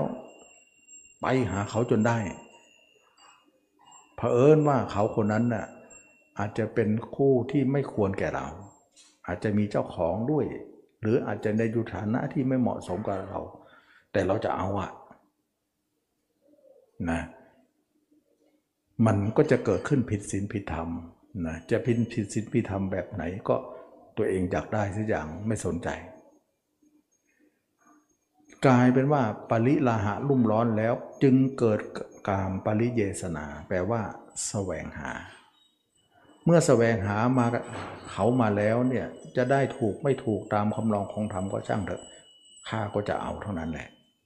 ถึงจะเป็นเจ้าของไม่มีเจ้าของข้าไม่สนเพราะข้าอยากได้ ก็กลายเป็นทุจริตสามนะกลายเป็นทุจริตสามไป กายก็ทุจริตวาจาก็ทุจริตวัจีก็ทุจริตกายวาจาใจทุจริตทั้งสามเลย เมื่อทุจริตสามงอกงามในคนนั้น นิวรณ์ห้าก็งอกงามในคนนั้น เมื่องอกงามในคนนั้น นิวรณ์ห้างอกงามในคนนั้น อวิชาจึงเป็นอาอานิวรณ์ห้าจึงเป็นอาหารของอวิชาอาวิชาก็กุ้มลุงคนนั้นเป็นอันมาก จึงมีอวิชาเป็นตัวสุดท้าย ครอบงำเขาอยู่ จึงเรียกว่า โลกนี้ครอบงำด้วยความไม่รู้ก็คืออวิชชา เป็นตัวสุดท้าย จากกามธาตุเป็นกามสัญญา จากกามสัญญาเป็นกามสังกัปปะ จากกามสังกัปปะ เป็นกามฉันทะ จากกามฉันทะเป็นกามปริลาหะ ลุ่มร้อน จากกามปริลาหะลุ่มร้อนจะกลายเป็นกามปริเยสนาแปลว่าแสวงหา เมื่อแสวงหาแล้วเนี่ยก็กลายเป็นสุดจริตสามก็คือไม่ประพฤติชอบทั้งสามเมื่อประพฤติชอบไม่ชอบทั้งสามก็งอกงามเมื่อไหร่นิวรณ์ห้าก็ย่อมเป็นที่หมายนะที่ไปนิวรณ์ห้ามากมายก็เป็นอาหารของอวิชชาอาวิชชาเป็นตัวการที่ครอบงำหมูสัตว์ทั้งหลายให้ติดอยู่ ฉะนั้นที่สุดของที่สุดก็คืออวิชชาเป็นตัวการทั้งหมด นี่คือกระบวนการการเกิดหมดเลย เห็นไหม ปัญญาเห็นอย่างนี้ รู้อย่างนี้ เห็นพฤติกรรมเขาเรียกว่าอวดตรวจอุจจาระปัสสาวะอวดเลือดแล้วรู้พฤติกรรมทั้งหมดว่าโลกมันมาอย่างนี้ อันนี้เมื่อรู้เขาแล้วต้องรู้เราว่าจะแก้ยังไงตัวนี้ อ้าวเข้าไปแล้ว แต่ก่อนจะแก้รู้เราเนี่ยต้องรู้เขาก่อน ฉะนั้นรู้เขาเนี่ยเป็นอย่างนี้แล้ว อย่างนี้เขาเรียกว่าปัญญาทั้งนั้นเลย ฉะนั้นปัญญาเข้าใจในขบวนการของการเกิดในทุกอย่างนะทำให้เราเห็นว่าการเกิดเป็นเช่นนี้ อย่างนี้แหละเขาเรียกว่า รู้ความเกิด แล้วก็รู้ความดับ แล้วก็รู้ความดับไม่เหลือของทำสิ่งเหล่านั้น ที่เขาบอกว่าเห็นความเกิดดับนะเห็นตรงนี้นะ ไม่ใช่เห็นว่าจิตเกิดดับเกิดดับเกิดดับไม่ใช่ นั่นมันไม่ใช่คนละเกิดดับ เห็นความเกิดของกิเลส และก็เห็นการจะดับกิเลส และก็ดับแล้วไม่เหลืออย่างไรสามประการ นั่นแหละคือการเห็นที่แท้จริงคำพูดเนี่ยมันเหมือนกัน นะเกิดดับเกิดดับ แต่เราไปใช้เกิดดับแบบอีกอย่าง มันไม่ใช่ดูไม่เห็นไว้จิตทุกวันเนี่ยไม่มีเกิดกระดับนะ เกิดตั้งอยู่ดับไป เกิดขึ้นตั้งอยู่ดับไปโอ้นั่นมันคือความคิด นั่นมันเป็นอวิชชา นั่นมันเป็นสังขารแต่ไม่รู้ขบวนการทั้งหมดมันไม่ได้ รู้ตื้นไปนะไม่ใช่รู้ลึกอะไรนะทีนี้มันเป็นเรื่องของการที่ว่าเราจะฆ่าเขาทั้งที เราต้องรู้พฤติกรรมของเขา เหมือนผู้ร้ายเนี่ยเขาเราจะฆ่าผู้ร้ายสักทีเนี่ยต้องรู้พฤติกรรมว่าตอนนี้เขาอยู่ที่ไหน เขากำลังทำอะไรเขาหลบซ่อนที่ไหน เราจะไปจับเขาได้อย่างไร เราจะไปฆ่าเขายังไง มันต้องสืบเสาะก่อนว่ามันมาจากไหนที่ไปที่มาเป็นอย่างไร อยู่ๆจะไปฆ่าเขาง่าย ๆ เขาเก่งอยู่แล้วนะไม่ใช่ว่าเขาจะไม่เก่ง นี่คือการเกิดนะ นี่คือการเกิดของกิเลสของเราทุกคนนะ เกิดอย่างนี้นะเราไม่รู้หรอกแต่มันเร็วมากเลยนะ เวลามันเกิดปุ๊บปุ๊บปุ๊บปุ๊บไปไปตาม แต่ว่าเรามาซอยย่อยนี่โอ้โหลำดับเป็นแถวหางว่าวเลยนะโอ้โหขบวนการเนี่ยเราเชื่อนะพระพุทธเจ้ารู้ละเอียดจริง ๆ รู้ไปทุกการย่างก้าวเลย ทุกย่างก้าวของจิตที่มันเกิดกิเลสเลย เอามาเป็นศัพท์บัญญัติให้เราได้รู้ว่าการเคลื่อนไหวของกิเลสนั้นเป็นเช่นอย่างนี้ นี่คือความอัจฉริยะของพระพุทธเจ้านะว่าพระพุทธเจ้าเป็นผู้รู้จริง ๆ เราก็เลยนำความรู้นั้นมาพูดมากล่าวว่าเราที่แท้จริงเนี่ยเราจะใช้สมาธิฆ่าไม่มีทาง เราต้องใช้ปัญญาฆ่าแล้วปัญญามีลูกน้องอยู่แล้วสติกับความเพียรเป็นบู้ขุนพลซ้ายขวา ที่เป็นองค์ขลักที่จะต่อสู้ในสงครามอันนี้นะฉะนั้นจึงว่าทุกคนเห็นว่าสมาธิเป็นตัวฆ่า แต่ความจริงแล้วปัญญาเป็นตัวฆ่า แต่ปัญญามีสติและมีความเพียรช่วย ไม่ใช่ปัญญาเดี่ยวๆโดดๆนะปัญญาก็คือการวิเคราะห์เห็นพฤติกรรมนี่แหละ เรียกว่าการเห็นชอบ เป็นมรรคข้อที่หนึ่งเรียกว่าปัญญา ความเห็นชอบนั่นเอง เมื่อเรารู้ความเกิดเป็นอย่างนี้ เราจึงจะต้องหาความดับ ให้ได้ เมื่อรู้เกิดแล้วเราต้องรู้ดับ ว่าจะดับมันยังไงหนอ ที่จะมาว่าเนี่ยดับแล้วเวลาดับเนี่ยต้องมีความเพียรเมื่อปัญญาเห็นแล้วก็ให้ความเพียรเข้ามามีบทบาทเลย ขนพลซ้ายขวาก็เลยต้องทำงานละ ความเพียรข้อที่หนึ่งนะที่จะมาเคยพูดอยู่เสมอก็คือหนึ่งเราต้องตัดจิตของเราไม่ให้ไปผูกพันกับจิตกับใคร นอกไม่ให้ไป ไม่คิดถึงใคร นั่นหมายถึงว่าเราตัดการสืบต่อ เพราะการคิดถึงแต่ละคนที่ตาเราแสสายมองจ้องมองคนอื่นอยู่ แอบมองคนอื่นอยู่ แล้วเอาคนอื่นมาคิดอยู่เสมอให้ตัดซะ นั่นหมายถึงกิเลสใหม่ ที่มีจรอยู่ประจำวัน แต่กิเลสเก่าพกมาอยู่แล้ว บันดาลใจให้เราคิดแล้วกิเลสใหม่ก็เลยเสนอผลงานออกมาเสนอสิ่งต่างๆ ให้เราเนี่ยชื่นชมหรือว่าให้เราหลงไหลนะเขามีตาให้ก็เห็นรูปมีรูปให้ เรามีหูก็มีเสียงให้อย่างเงี้ย ตาหูของเราก็เลยสอดส่องมองหาสิ่งที่ต่างๆ ที่จะเอามาคิด ให้ตัดเรื่องนี้ก่อนนะ เป็นความเพียรข้อที่หนึ่งเป็นที่มาของความเพียรละตอนนี้ความเพียรเริ่มทำงานละเมื่อปัญญาเห็นแล้วความเพียรก็เริ่มทำงานเลยนะสติก็เริ่มทำงานเลย แล้วสติปัญญาทำความเพียรอย่างไรทำงานอย่างไร ความเพียรข้อที่หนึ่งตัดจิตของเราทั้งหมดไม่ให้ออกเข้าไปหาใครในโลกนี้ ปัญญา ปัญญาเห็นชอบว่าควรจะตัด ถ้าไม่ตัดเนี่ยจิตออกไปนี่เป็นอวิชชาทั้งสิ้นนะเป็นอวิชชาเป็นตัวการ เพราะมันมีสังขารอยู่ เราต้องตัดสังขารนั้น ตัดการไปของจิตนั้นเสีย เรียกว่า อวิชชานะการไปของจิตเป็นอวิชชาทั้งสิ้น ตัดซะแล้วตัดแล้วเนี่ยจิตมันก็ยังจะไปเนี่ยเอาอะไรกั้นไว้ สติเป็นดุจทำนบเห็นไหมสติกับความเพียรเริ่มประสานงานกันทันทีเลย กั้นกระแสเหล่านั้นไว้นะเวลาจิตเราไปเนี่ยเราตัดตัดแล้วมันก็จะทะลักออกไปอยู่ แล้วก็สติเนี่ยกั้นไว้ สตินั่นแหละเป็นดุจทำนบกั้นกระแสเหล่านั้นได้นะที่อชิตะมนุษย์ทูลถาม ฉะนั้นปัญญาเห็นชอบสติกับความเพียรก็เริ่มทำงานประสานมือกันทำงานเรื่องนี้ สติเป็นตัวกั้น ความเพียรเป็นตัวปัญญาเป็นตัวละ ความเพียรเป็นตัวปาลบนะปาลบก็คือเดินยืนนั่งนอนทำว่า ทำทำงานเรื่องนี้ว่าเราจะไม่ให้คิดถึงใคร ถ้าคิดเราจะตัดเสีย แล้วเราสติกั้นไว้กั้นแล้วมันยังหลุดอยู่ตั้งใหม่นะมันหลุดอยู่ตั้งใหม่ อย่างนี้เขาเรียกว่าสติปัฏฐาน เมื่อความเพียรข้อที่หนึ่งเนี่ยมีสติมีปัญญามีสติและความเพียรทำอยู่ มีปัญญาเป็นหัวหน้าความเพียรข้อที่สองก็รองรับเลยว่า เราจะเอาจิตที่ตัดนั้นนะไม่ให้มันไปหาใครก็จริง แต่ไม่ให้มันนิ่งอยู่เฉยๆนะตัดแล้วมานิ่งอยู่เฉยๆไม่ได้งานอะไร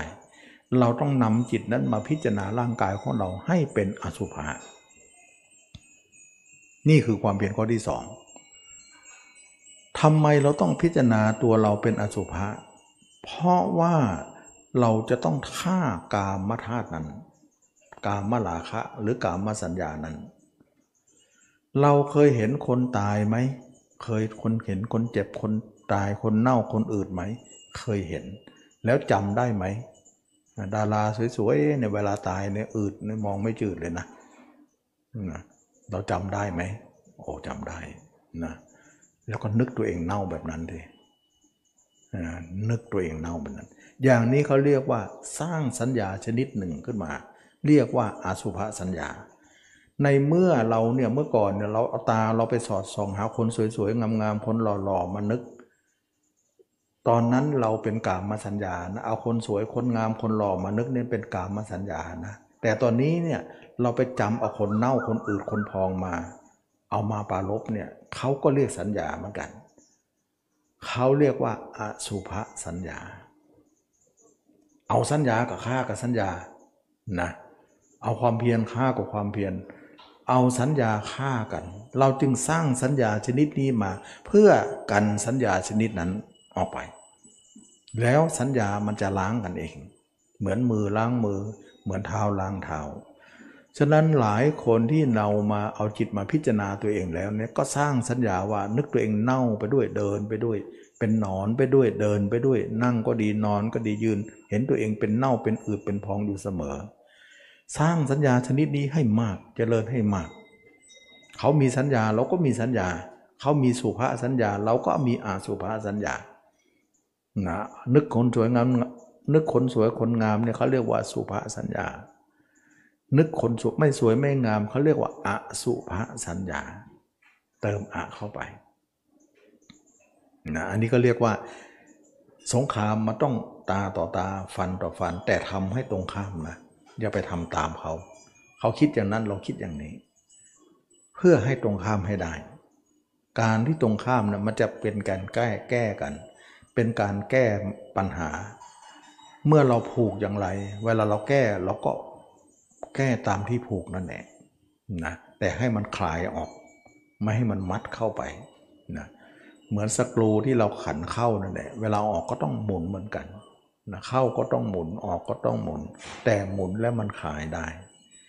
เราก็แก้ปัญหาเรื่องนี้อย่างนี้ อย่างนี้แหละคือเรียกว่าความเพียร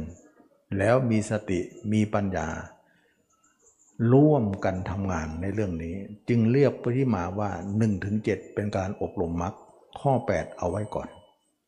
เพราะข้อ 8 ไม่ได้มีบทบาทมาตรงนี้เลย ไม่ได้มาฆ่ากิเลสกับเขา กลัวกิเลสด้วยซ้ำนะก็ กลัวก็เอาไว้ก่อนยังไว้ไว้ทีหลังนะยังไม่ต้องทำจะกลายเป็นอย่างนั้น เมื่อเป็นอย่างนี้แล้วความเพียรข้อที่สองก็คือเอาจิตมาดูตัวเราให้เห็นตัวเองเป็นอสุภะทั้งยืนเดินนั่งนอนต้องตลอดวันตลอดคืน หลับก็ทำตื่นก็ทำให้เห็นตัวเองเป็นอสุภะอยู่เนืองๆนะทำได้ไหมล่ะ อย่างนี้แหละจะเป็นตัวแก้ อย่างนี้แหละเขาเรียกว่าเจริญสติเจริญปัญญาเจริญความเพียรฆ่ากิเลส แล้วกิเลสมันฆ่าจริง ๆ เพิ่งมารู้ว่าสติเป็นตัวฆ่า ไม่ใช่สมาธิฆ่าเลยชัดเจนนะความเพียรข้อที่สามเราเห็นตัวเองด้วยอุบายใด เราจะรักษาอุบายนั้นเป็นเครื่องอยู่ของเรา เราจะรักษาไว้เสมอ เช่นว่าเห็นเราเน่าบ้างอืดบ้างเห็นตัวนอนบ้างรักษาภาพนั้นอยู่เสมอ นะอย่าให้หาย อย่าให้หลุด อย่าให้เลื่อน อย่าให้หลุดไป ให้พินโยภาพอยู่หมายถึงปางกดอยู่เสมอ เอาละเราจะอยู่กับตัวเองสักทีไม่อยู่กับคนอื่นแล้ว นั่นเอง อยู่คนอื่นมาเนิ่นนานเหลือเกิน มีแต่รุ่มร้อนอยู่กับตัวเองบ้าง จะมีความสุขขึ้นมา ให้เห็นแล้วยังไม่พอต้องอยู่ด้วยนะข้อที่ที่สามนี่ต้องอยู่ด้วย ข้อที่สองนี่เห็น แต่ข้อที่สามอยู่ มันทั้งเห็นทั้งอยู่นั่นแหละ เพราะอยู่เขามีแต่การเกิดกิเลส อยู่เรามีแต่การดับกิเลส นี่แหละจึงเรียกว่า รู้ความเกิด รู้ความดับ และต่อไปกิเลสเราจะรู้ความไม่เหลือ หมดเลยนะดับไม่เหลือเลย ฉะนั้นนักปฏิบัติจึงเห็นว่ารู้ความเกิด รู้ความดับ รู้ความดับไม่เหลือ นั่นแหละคือการรู้จริง เห็นจริงตามคำสอน เมื่อเป็นอย่างนี้แล้วเนี่ยเราเห็นตัวเองเนี่ยเป็นอสุภะเนี่ยประมาณสักสองสามปี หลังจากนั้นก็จะเห็นร่างจริงของเราร่างสดๆของเราจะไม่เน่าละนึกเน่ายังไงก็ไม่เน่า นึกเปื่อยยังไงก็ไม่เปื่อยนึกยังไงก็เป็นร่างปัจจุบันอยู่เสมอ ให้เอาร่างปัจจุบันไป ถูกแล้ว เรามาถูกแล้ว ไม่ใช่ว่าอสุภะเนี่ยจะเป็นตลอดชีวิตไม่ใช่อสุภะเนี่ยเห็นตัวเองเน่าบ้างอืดบ้างพองบ้างเนี่ยเป็นของคนใหม่ ที่ยังไม่เห็นตัวเองเลย เราจะใช้อสุภะเนี่ยลองก้นหลุมก่อน ลองพื้นก่อนนะส่วนลำทำไประดับหนึ่งแล้วเนี่ยมันจะหายไปไหนไม่รู้อสุภะเนี่ยไม่นึกไม่เป็นละ นึกไม่ออกละ มันจะเห็นแต่ร่างสดๆของเรา นั่นแหละเรามาถึงจุดที่ถูกต้องแล้ว ฉะนั้นนักปฏิบัติมาถึงตรงนี้ไม่ต้องเอาอสุภะแล้ว เอาร่างปัจจุบันเป็นเกณฑ์ แต่การเห็นปัจจุบันนั้นก็คืออสุภะแบบปัจจุบันไป อย่าลืมนะว่าคำว่าอาสุภะเนี่ยมันครอบคลุมหมดนะร่างเน่าก็เป็นอสุภะร่างจริงเราสดๆเราก็เป็นอสุภะแต่อสุภะแบบเน่าอสุภะแบบสด ก็คืออสุภะเดียวกันนะ ต้องเข้าใจอย่างนี้ ไม่ใช่ว่าโอ้ตอนนี้มันไม่เน่านะมันจะสดๆมันไม่ใช่อสุภะนะคืออสุภะนั่นแหละ แต่คำว่าอสุภะเนี่ยเราแปลตามศัพท์แปลว่าอะแปลว่าไม่ไงสุภะแปลว่างาม ไม่งามไงมันแปลอย่างนั้น ไม่งามแบบเน่า เราผ่านมาแล้ว ไม่งามแบบปัจจุบัน ปัจจุบันก็ไม่งามอยู่ดีแบบงานแบบไม่งามแบบสดๆของเราเนี่ย ก็ไม่งามแบบสดๆของเรา สดของเราก็ไม่เห็นงามเลย ตับไตเส้นพุงก็ไม่เห็นมันงามอะไร ฉะนั้นจึงว่าคำว่าไม่งามเนี่ยเขาแปลว่าเป็นอสุภะหมดนะฉะนั้นนักปฏิบัติเนี่ยมาถึงตรงนี้แล้วไม่ต้องหวนไปสู่การเน่าอีกนะ ไม่ต้องหวนแล้วนะ ไปต่อเลยเป็นร่างปัจจุบันอย่างเดียว เพราะเราต้องการความจริงแล้วเราต้องการร่างปัจจุบันนะแต่เราไปทันทีไม่ได้ เราต้องอาศัยร่างเน่าร่างเปื่อยมา มาอารัมพบทก่อน มาปาลบก่อน มันถึงจะเห็นร่างปัจจุบันได้ทีนี้เรามาตรงไม่ได้ก็มาอ้อมหน่อย แล้วสุดท้ายมันก็มาจนได้ แล้วก็ไม่ต้องไปย้อนไปที่นั่นอีก ไม่ต้องย้อนนะเพราะถ้าคนทำสักสองสามปีไปแล้วเนี่ยมันจะไม่เป็นร่างเน่าละมันจะเป็นร่างจริง ๆ ของเราเนี่ยร่างแท้ๆของเราก็ไล่ไปแต่แรกๆเนี่ยเราทำไปเนี่ยอินทรีย์เรายังอ่อนอยู่ เราก็ใช้กำลังเยอะเหมือนกันเหนื่อยมากนะ เหนื่อยมากเพราะอะไรเพราะจิตมันแรงมาก เราก็ต้องใช้แรงเหมือนกัน เขาแรงมาเราก็แรงไป มันเหนื่อยกันทั้งกลางวันกลางคืนไปหมดนะแต่เมื่อใดเราทำมากขึ้นไปมากขึ้นไปเนี่ยจิตมันเชื่องมันช้ามันอ่อนแล้ว มันไม่แรงเหมือนเมื่อก่อน เราก็แตะเบาๆไป เมื่อแรงเขาก็แรงเมื่อเบาเขาเราก็เบาตามอย่าไปแหลงนะอันนี้เทคนิคนะ เพราะอะไรเพราะจิตเนี่ยมันเชื่อง นะท่านเปรียบเหมือนว่าวัวควายชาวบ้านนะคนเลี้ยงวัวเนี่ยเวลามันวัวมันเป็นตีอ่าเวลามันมันมันไปกินข้าวกล้าเขาเนี่ยเขาต้องตีนะตีมันเคี่ยนมัน มันได้รับการตีการเคี่ยนเนี่ยมันก็จะเข็ดว่าอ๋อวันหลังกินอย่างเงี้ยมันจะถูกลงโทษอย่างนี้นะมันก็เริ่มรู้ว่า กินทีไรโดนตีทุกทีเลย กินข้าวกล้าที่เขาเขาปลูกไว้เนี่ย แต่ตอนหลังเนี่ยวัวเริ่มรู้แล้วว่า กินแล้วโดนลงโทษทุกทีวันหลังก็จะไม่กิน เริ่มห่างหน่อยห่างหน่อย ฉะนั้นคนตีวัวก็ไม่ต้องไปตีแรงนะตีแรกนี่แรงหน่อย เพราะว่ามันใหม่มันยังไม่รู้ตัว มันยังไม่รู้ว่านั่นคือความผิดนะ แต่ต่อมามันรู้ความผิดแล้วเนี่ยมันไม่ยอกไม่ค่อยจะทำเท่าไหร่แล้วเราก็ตีเบาๆหรือต่อต้อนต้อนตีตีหรือกันกันไว้หน่อยๆเพื่อให้รู้ว่าเราห้ามแล้วนะ หรือบางครั้งเนี่ยเรากระแอมเสียงใส่เนี่ยมันก็เริ่มหนีละอย่างเงี้ยนะมันก็เลยรู้สึกว่าเราก็เบาขึ้น เมื่อเขาเบาเราก็เบาขึ้น เมื่อเขาแรงเราก็แรงอยู่เหมือนกัน ฉะนั้นนักปฏิบัติหลายคนทำมานานแล้วเนี่ย ทำมาเป็นสิบสิบปีเนี่ยก็มาบอกว่า ตอนนี้มันแตะนิดๆเบาๆเหมือนหอยหอยทากเดินเนี่ย เดินค่อยๆไปเงี้ยมันถูกไหมถูกแล้วนะเพราะว่าตอนนี้ทุกอย่างมันช้าหมดแล้ว เราก็ค่อยๆช้าไปอย่างนั้นเนี่ยเหมือนหอยทากเดินเนี่ยกระดึบไปทีละน้อยละน้อยนั่นไปอย่างนั้นเนี่ยนะเพราะอะไรเพราะจิตมันช้าก็ช้าตาม แต่นั่นไม่ได้หมายถึงว่าเราทำล่าช้านะเพราะเหตุการณ์ให้เราเนี่ย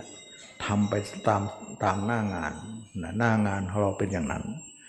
ฉะนั้นสิ่งเหล่านี้เนี่ยจะทำให้เราเห็นพฤติกรรมของจิตนั้นแตะแตะตึ้นแตะแตะต้อนต้อนตีตีนิดนิดหน่อยหน่อยมันก็ไปได้แหละ เพราะอะไรเพราะมันเชื่องเยอะ เพราะเราฝึกมานานใหม่ๆนี้โอ้โห ลงแส้ลงไม้กันเลยเอาเรื่องมันแรงนะเราก็เหนื่อยไปทั้งคู่นะ ก็เป็นเรื่องของการฝึกจิตที่จะไม่ให้จิตเนี่ยไปทางเส้นเก่านั้นนะความเพียรข้อที่สามนี้เอาตัวเองเป็นเครื่องอยู่แล้วก็พยายามอยู่จนได้ อยู่หลุดก็ตั้งใหม่ หลุดต้องกันใหม่ ความเพียรข้อที่สี่คือปิดอายตนะ ปิดหูปิดตาซะนะแล้วนักปฏิบัติเนี่ยจะต้องปรับความรู้สึกใหม่ ๆ ที่อะไรเป็นของใหม่เนี่ยเราต้องสร้างความเคยชินกับของใหม่นั้น เช่นว่าเมื่อเราเห็นตัวเองมากขึ้นมากขึ้นเนี่ยเมื่อก่อนเนี่ยจิตเราเนี่ยวิ่งไปทางตาทางหูซะจนหมดเลย แต่ตอนนี้เราจะแยกโสตประสาทเหล่านั้น ว่าตาจงเห็นไป แต่จิตอย่าไปนะ ให้เห็นตัวนะ ตาเห็นคนอื่น แต่จิตเห็นตัวเอง หูได้ยินคนอื่น แต่จิตก็เห็นตัวเอง จิตเห็นตัวเอง ให้อยู่กับตัวเองส่วนตาหูนั้นทำงานของมันไป เราพยายามจะสร้างความคุ้นเคยตรงนี้ว่า ตาก็ทำไปหูก็ทำไป แต่จิตอย่าไปนะ แล้วก็ฝึกตรงนี้ให้ชำนาญว่า เราจะไม่ตามหูตามตา ถ้าไม่ตามเท่าเราก็ปิดหูปิดตานั่นเอง สร้างความเคยชินสร้างความสำนานขึ้นมาว่า นี่มันเป็นของใหม่ที่เรายังไม่คุ้นเคย แต่จะสร้างความคุ้นเคยให้มีความเป็นผู้ชำนิชำนาญในเรื่องนี้ แสดงว่าอะไรก็แล้วแต่ที่เรายังไม่คุ้นเคยเรายังใหม่ เราจะสร้างความคุ้นเคยนั้นนั้นๆให้มาก เพื่อจะดำรงจิตให้ตามจิตของเราให้ตามคันลองของธรรมโอ้โห มันละเอียด สติปัญญานี้ต้องปาดเปลืองจริงๆนะมันสู้กันเรื่องนี้ นี่แหละคือการแก้ปัญหา เมื่อจิตของเราเนี่ยถูกความเพียรสี่อย่างนี้สกัดกั้นจิตของเราก็ไปตามระบบเดิมไม่ได้ ถูกลิดหลอน ทางสัญจรนั้นถูกการกระทำของเราสกัดกั้นหมดเลยนะจากกามธาตุเป็นกามสัญญา จากกามสัญญาเป็นกามสังกัปปะ กามฉันทะ กามปริลาหะ กามปริเยสนา ทุจริตสามนิวรห้าอาวิชชา ทั้งหมดเนี่ยสัญจรไม่ได้โคจรไม่ได้ถูกตัดรอนให้เสียขบวนหมดเลย เหมือนว่าเขาเป็นไปเป็นไปไปตามขบวน เป็นตามสายเขา แต่เราได้ทำลายสายเดินทางสายพานเดินทางของเขานั้นละเนระนาดหมดเลย ความเพียรของเรานั้น ทำกำจัดเป็นของกำจัดจางทางเส้นนี้กระจุยกระจายหมดเลยไม่ให้มันทำงานต่อเนื่องต่อไป นี่คือการฆ่า นี่คือการทำลายเส้นทางเขา แล้วก็เปิดทางเส้นทางใหม่ แล้วเรายังไม่คุ้นเคยกับเส้นทางใหม่ ก็พยายามสร้างความคุ้นเคยขึ้นมา นี่คือการสู้นะเมื่อเป็นอย่างนี้แล้วเนี่ยสี่อย่างนี้คือความเพียรชอบนะ หนึ่งตัดภาพเขาสองสร้างภาพเราด้วยอุบายสามรักษาภาพเราไว้เราไว้อย่าให้หายสี่ปิดหูปิดตา อันนี้ย่อๆสั้น ๆ ให้ฟังง่ายๆนะสี่อย่างนี้จะขับเคลื่อนไปด้วยความเพียรและความเพียรไม่ใช่ความเพียรอย่างเดียวมีสติช่วยด้วย แล้วก็มีปัญญาเข้ามาร่วมด้วย ปัญญาเป็นหัวหน้าของสรรพสิ่งนะ ขุนพลทั้งสามสองสองคนนี้ช่วยแม่ทัพทำงาน แม่ทัพก็กลายเป็นผู้สอดส่องดูแลขุนพลทั้งสองก็ทำงานกันสุดฝีมือนะความเพียรก็เป็นสี่อย่าง สติก็คือสติปัฏฐานสี่เราจะพิจารณากายในกายของเรานั้น กายภายนอกบ้างกายภายในบ้างกายทั้งกายในกายบ้างว่าเรามีอะไรเป็นอะไรมีอยู่ เห็นตัวเองอยู่เสมอนะ ทั้งข้างนอกทั้งข้างในคืออท่องเที่ยวอยู่ในอาการ 32 นี้อยู่เสมอ แล้วก็ให้มันเป็นเครื่องอยู่ของเราตลอดกาลนะพิจารณากายเวทนากายในกายแล้วเนี่ยเราก็จะเห็นเวทนานะเวทนาในเวทนาว่านะบางคนก็บอกว่าเห็นแต่พูดแต่เรื่องกายนะสี่ข้อที่พูดแต่ข้อเดียวอยู่เลยนะ สามข้อไม่ค่อยจะพูดเท่าไหร่ ก็วันนี้ก็จะนำมาพูดหน่อยนะความจริงแล้วเนี่ยเราทำข้อเดียวเนี่ยข้อหนึ่งเนี่ยสามข้อก็จะมาหมดเลยนะแต่เราจะไม่พูดก็ถึงเขาก็จะมาอยู่แล้ว เราจะพูดเขาก็มาอยู่แล้ว ฉะนั้นจึงว่าพูดข้อหนึ่งก็สำเร็จไปทั้งสามข้อเลยก็กลายเป็นสี่ข้อนั่นเอง แต่วันนี้ก็จะนำมาพูดอีกทีหนึ่ง เวทนานี้ก็คือว่า เวทนามีสองเวทนานะเวทนาทางกายอย่างหนึ่ง ก็คือความเจ็บปวดหิวร้อนกระหาย ปวดเมื่อยต่างๆนะเวทนาทางใจอย่างหนึ่งนะเวทนาทางใจก็คือจิตที่คิดไปข้างนอก ดีใจเสียใจ คิดไปทางตา เรียกว่าจักขุสัมผัสชาเวทนา คิดไปทางหูโสตสัมผัสสัมผัสชาเวทนานะ จมูกได้กลิ่นลิ้นได้รสกายถูกต้องสัมผัสใจไปหาอารมณ์ต่างๆ เป็นเวทนาหกนั่นเองนะนี่คือเวทนาที่จิตออกนอก แล้วไปหาคนอื่น เรียกว่าเวทนาภายนอกเข้าใจไหม ส่วนจิตของเราเนี่ยดึงมาอยู่ในอาการ 32 ของเรา นึกถึงตัวเองเป็นอสุภะนึกถึงตัวเองเป็นซากศพ นึกตัวเองเป็นร่างสดๆก็ดี แล้วเอาตัวเองเป็นเครื่องอยู่ของจิตนั้น อยู่ตลอดเวลา รู้สึกว่าจิตเราอยู่เนื้อหนังของตัวเองรู้สึกมีความสุขมาก ตัวเบากายเบาจิตเบาไปหมดเลย มีความสุขเหลือเกิน จงรู้เถิดว่าความสุขนั้นเป็นเวทนาภายใน นะเวทนาภายนอกก็มี เวทนาภายในก็มี ระหว่างที่เราอยู่ในตัวของเรานั้นมีความสุขมากเดินไปนั้นน่ะเรียกว่าเนคขมสุข ส่วนจิตของเราไปอยู่เนื้อหนังของคนอื่นภายนอก นึกถึงคนอื่นแล้วจะไปอยู่เนื้อหนังของเขา หาความสุขบนเนื้อหนังของเขา เรียกว่ากามมาสุขนะถ้าพูดถึงความสุขแล้วนั้นนะ่ะ เขาเรียกว่าจิตออกนอกเนี่ยหญิงหาชายชายหาหญิงเนี่ยเขาเรียกว่ากามมาสุข สุขด้วยกามนั่นเอง แต่เมื่อใดเราไม่ส่งออกนอกมาหาความสุขบนเนื้อหนังของตัวเอง แล้วมีความสุขขึ้นมา เรียกว่าเนคขมสุข กามสุขเป็นเวทนาภายนอก เนคขมสุขเป็นเวทนาภายในนะเมื่อเป็นอย่างนี้แล้วเรากำหนดรู้ว่าเวทนาภายนอกก็มี เวทนาภายในก็มี เวทนาภายนอกนั้นควรละเสียสถานเดียว เพราะมันเป็นกามมาสุข กามเวทนา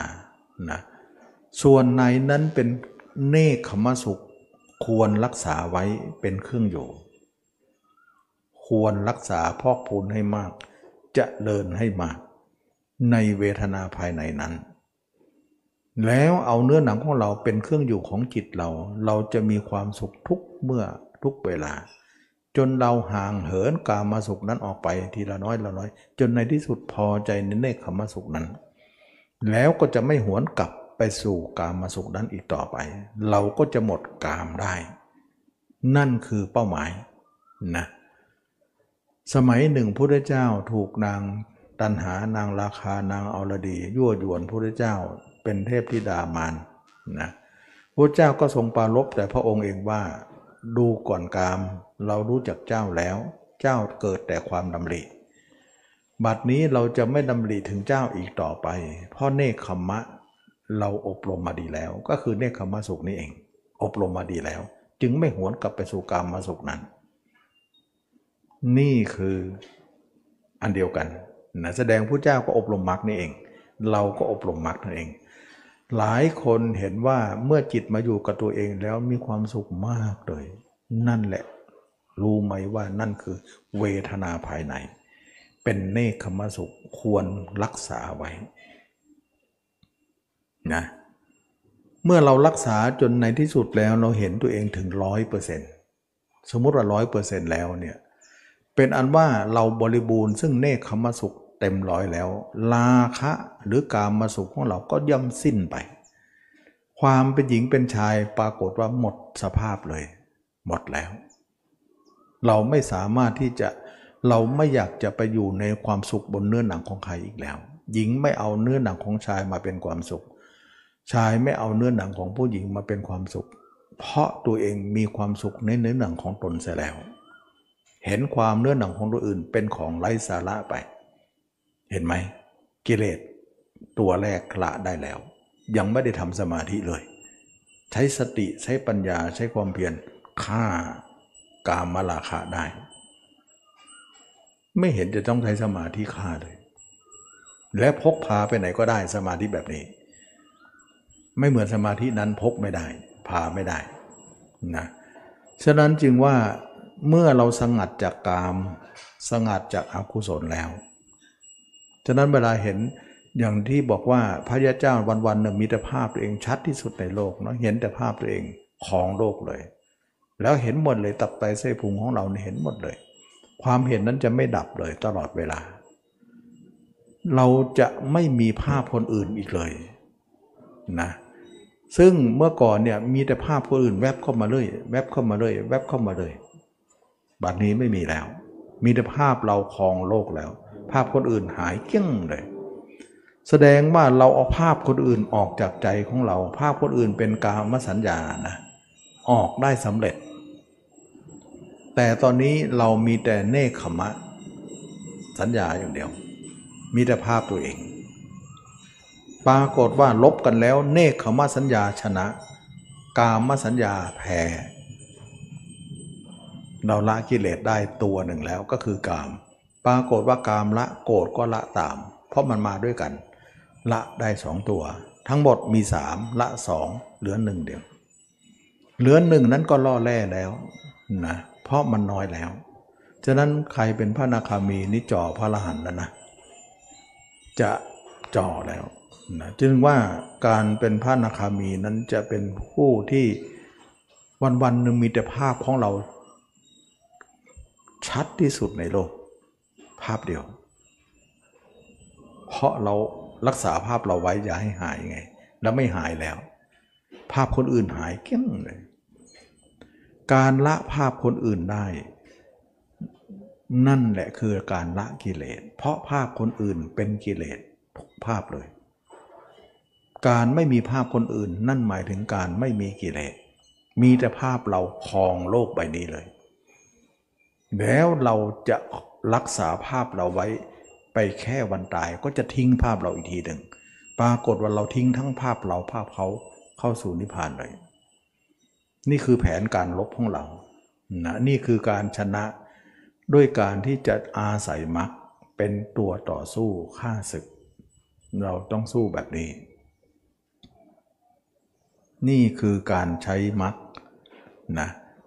เมื่อเราอบรมมาแล้วเนี่ย เราเห็นว่าเวทนาภายนอก เราไม่มีแล้ว เวทนาภายในของเรามีอยู่ ก็คือเนคขมสุขนี้ เป็นเวทนาภายใน ทุกคนจะยกย่องสรรเสริญว่าเนคขมสุขที่อบรมมาดีแล้วนำสุขมาให้มากเลย จริงอยู่นะเมื่อเราเห็นตัวเองแจ้งแล้วเนี่ยมีความสุขมากเนี่ยเป็นความสุขที่เราเนี่ยไม่มี ไม่มีคนอื่นปนเลย มีแต่ภาพตัวเอง แล้วภาพตัวเองจะไม่หายเลย ไม่ดับเลยตลอดชีวิตนะตลอดเวลาเลยนะ ไม่มีการดับเลย ตลอดชีวิตแล้วจนถึงวันตายนั้นถึงจะดับ เมื่อเราเห็นตัวเองเห็นภาพตัวเองและอยู่กับตัวเองมานานตลอดเวลา มีตัวเองเป็น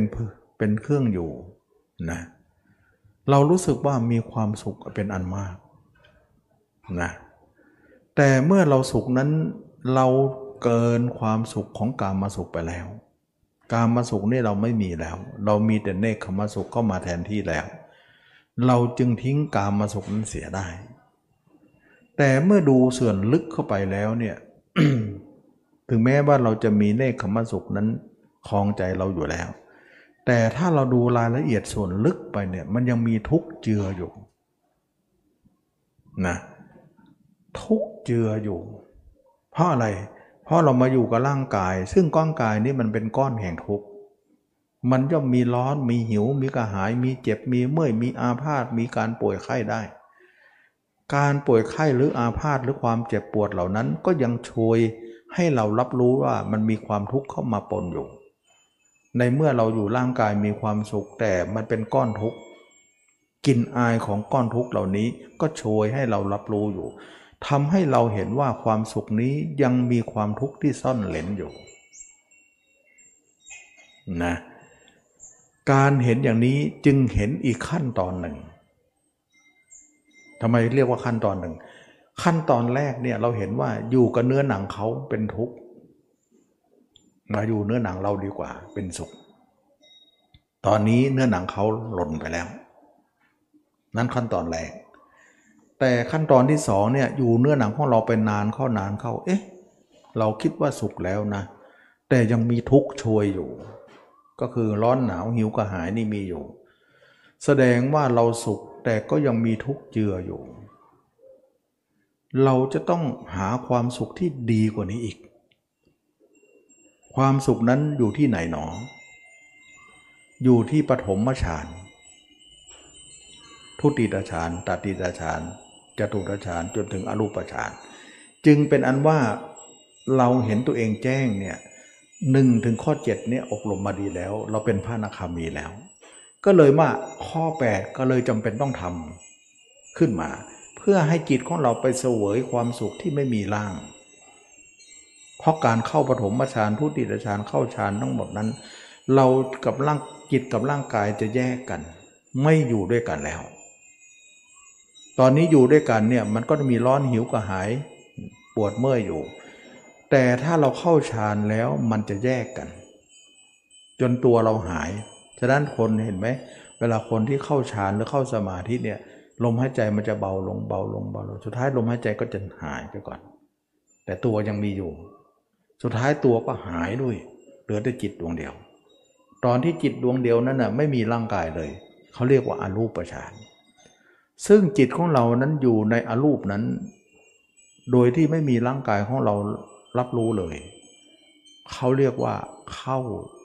สมาบัติหรือนิโรธสมาบัตินั่นเอง เรามีความสุขเต็มๆเลย ที่ไม่มีร่างกายเจือปนเลย คนเหล่านั้นสวยความสุขนั้นเน่ยเขาเรียกว่าวิมุตติสุขก็ได้ หรือสุขในสมาบัติก็ได้นะนิโรธสมาบัติก็ได้ ซึ่งพระอรหันต์ทั้งหลายก็เข้านิโรธอยู่เสมอ เพื่อจะไปหาความสุขอันนั้นหล่อเลี้ยงหัวใจซึ่งไม่มีร่างกายเข้ามาผสม หิวร้อนกระหายปวดเมื่อยไม่เข้าไปอยู่ก้ากายเลย เพราะมันเป็นการอยู่เฉพาะจิต ไม่มีกายเข้าไปร่วม ลมหายใจก็ขาดแล้ว อย่างนี้แหละเขาเรียกว่า เวทนาในเวทนาอีกทีหนึ่ง เวทนาภายนอกก็มี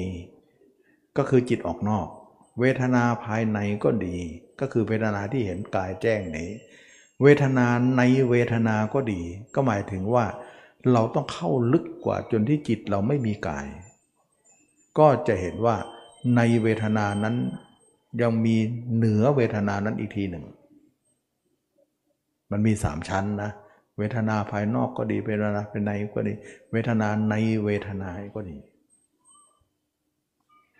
นี่คือสติปัฏฐานสี่ข้อที่สองมันถึงได้ยากไงถ้าเข้าใจยากแต่ว่าตมาสอนข้อแรกก่อนเดี๋ยวสองสามสี่เขาก็จะไปเอง ก็เลยว่าอธิบายยากอธิบายมากก็จะเป็นอย่างนี้ทีนี้เมื่อเป็นอย่างนี้แล้วเนี่ยเมื่อเราเข้าไปในฌานเหล่านั้นแล้วเนี่ยมีความสุขมาก มีความ สงบสงัดมากเลย ก็จริงแต่ฌานเหล่านี้เนี่ยเป็นไปเพื่อพรมโลก ถ้าเราจะตายคาตรงนี้เนี่ยถึงแม้เราจะมีความสุข เวลาเราป่วยไข้เนี่ยเราปวดเจ็บปวดหมดเลยเนี่ยเราเข้าฌานมันไม่ปวด แต่เราก็จะมีข้อเสียว่าเราต้องไปเกิดพรมโลกเราจะไปนิพพานไม่ได้ ถ้าอย่างนั้นเราจะอยู่เฉพาะตอนเป็น ตอนตายเราจะออกเสีย นะนี่เขาเรียกว่า เห็นธรรมในในในขณะนั้นเขาเรียกว่าเเห็นชาชาตธรรมนะจะเรียกว่าชาหชาตธรรมหมายถึงธรรมที่เกิดในขณะนั้นที่เกิดขึ้นในขณะนั้นว่ามันเป็นธรรมที่ควรต้องละอีกทีหนึ่งฉะนั้นพระอรหันต์ทั้งหลายเนี่ยท่านเข้าฌานออกฌานสุดท้ายเนี่ยตอนที่ท่านจะละสังขารท่านต้องออกจากฌานหมดเลย มา อาศัยร่างกายนี้ปวดเป็นครั้งสุดท้าย แต่ยอมปวด ไม่ยอมเข้าฌานตาย เพราะเข้าฌานจะไปเกิดสุทธาวาสห้าและจะเป็นไปเพื่อพบชาติอีกเขาท่านไม่ยอมนะจึงว่าปัญญาเนี่ยเห็นเวทนานั้นว่า ในเวทนานั้นก็ยังมีสิ่งที่แแอบแฝงซ่อนเล้นอีก จึงเรียกว่าเป็นผู้มีอุเบกขาสูงกว่าเวทนาเหล่านั้นอีกทีหนึ่ง เป็นผู้เฉยอยู่ ขณะที่เราตายนั้นเน่ยเวทนาที่เจ็บปวดในร่างกายนี่ก็รับรู้หมดเลย แต่เห็นว่าเราจะเดินสติปัฏฐานสี่มาดี เมื่อกายนี้เป็นของก้อนทุกข์มันย่อมมีเจ็บมีปวดเป็นของธรรมดา ฉะนั้นเราอย่าดีใจเสียใจกับเขา ควรตั้งอุเบกขาไว้ที่ จึงเห็นว่าเมื่อเป็นอย่างนี้ปัญญาเราเห็นชอบว่า กายนี้ไม่ใช่ของเรา จึงปวดจะเจ็บยังไงก็ไม่ใช่ของเรา เราจงอุเบกขาในความเป็นเวทนาเหล่านั้น เมื่อตายแล้วเราจะเย็นในเวทนาเหล่านั้น ดับไปหมดเลย รอความตายนั้นมันมาถึงเราเท่านั้น อันนี้เขาเรียกว่า เวทนาในเวทนานะเวทนาภายในก็ดี เวทนาภายนอกก็ดี เวทนาในเวทนาก็ดี มันเป็นเรื่องของสังโยชน์เบื้องบน ฉะนั้นคนที่รู้ตรงนี้เนี่ยมันเป็นค่อนข้างจะยากนะแต่เรารู้ลำดับแรกก็คือเวทนาภายนอกก่อน เพราะเราเริ่มต้นใหม่ เอาตรงนี้ไปก่อน เวทนาเหล่านี้เนี่ยมันเป็นเรื่องลึกเกินไป มันเป็นของพระนาคามีขึ้นไปที่จะรู้เรายังไม่ถึงระดับนั้น ก็ฟังไว้เฉยๆถึงได้ได้พูดแต่ข้อหนึ่งไว้ก่อนไงข้อสองสามสี่นี่ไม่ค่อยจะพูด ก็เพราะว่ามันลึก แต่ลึกแต่เรารู้ส่วนตื้นไว้ก่อนก็ได้อยู่ ส่วนจิตนั้นน่ะเป็นยังไงจิตในจิต จิตที่เกิดภายนอกก็มี ก็คือจิตออกนอกนั่นเอง จิตที่อยู่ในกายก็ดีเนี่ยก็คือจิตภายในนั่นเอง ก็เหมือนเวทนานั่นแหละนะจิตที่ในจิตก็ดี นั่นก็สักแต่ว่าจิตไม่ใช่ของเรา ก็หมายถึงว่า จิตเหล่านี้เนี่ยถ้าเกิดว่าออกไปทางตาทางหูเนี่ย เขาเรียกว่าจิตนั้นมีวิญญาณ เราต้องดับวิญญาณก่อน จิตที่ไม่ออกนั้นอยู่กับตัวเองเนี่ยเป็นเรียกว่าจิตเฉยๆ แต่ไม่มีวิญญาณนะไม่มีวิญญาณ ฉะนั้นถึงเรียกว่า จิตไม่ใช่ของเราก็หมายถึงวิญญาณของจิตนั่นเอง ไม่ใช่ของเรา เราต้องละตรงนั้นเสีย ไม่ให้จิตนั้นออกอายตนะนั่นเอง แล้วขณะเดียวกันจิตเราอยู่ในตัวแล้วไม่ออกนอกแล้วเป็นพระนาคามีแล้วจิตเราอยู่ในตัวตัวอยู่ไหนจิตอยู่นั่นอยู่แล้ว ตอนที่เราทำฌานตั้งแต่ปฐมฌานจนถึงอรูปฌานนั้น เราก็เห็นว่าจิตนั้นก็มีวิญญาณชั้นในอยู่ แสดงว่าวิญญาณมีสองชั้น ชั้นนอกกับชั้นใน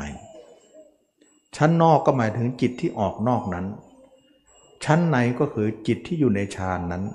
เป็นวิญญาณหมดเลย วิญญาณมีสองชั้นนะ เราต้องละวิญญาณทั้งสองนั้นใช่ถึงได้ยอมมาตายขาร่างกายนี้ จึงไม่ยอมเข้าฌานตายไง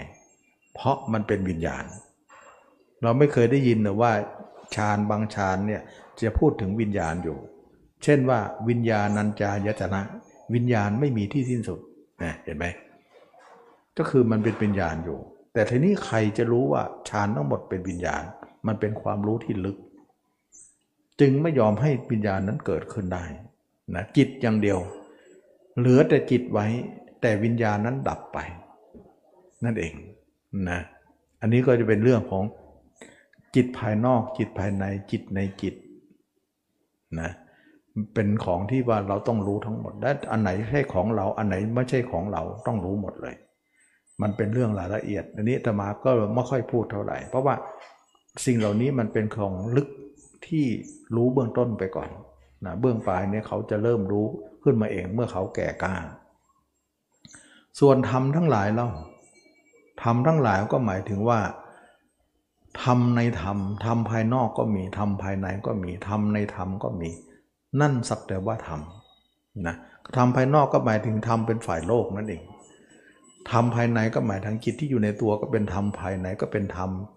ธรรมะนี่เองก็คือเป็นสติปัฏฐานสี่สมปัฏฐานสี่อิทธิบาทสี่อินทรีห้าพระห้าโพชฌงเจ็ดมรรคมีองค์แปดนี่เอง ที่จิตอยู่ในตัวเราจะเป็นอย่างนี้ เป็นมรรคนั่นเองนะเรียกว่าธรรมภายในธรรมภายนอกก็มีธรรมภายในก็มีธรรมในธรรมก็มี ซึ่งพระอรหันต์ทั้งหลายพุทธเจ้าทั้งหลาย พระอรหันต์ทั้งหลายเนี่ยเมื่อท่านอาศัยธรรมเหล่านี้เนี่ย โพธิปัจจยธรรม 37 นี้ พ้นทุกข์ได้เพราะธรรมทั้งหมดนี้เป็นองค์ของการตัดสรู้ แต่ก็ไม่ได้หมายถึงว่า แล้วเราจะเอาธรรมเนี่ยไปนิพพานด้วย ปรากฏว่าไม่เอาไป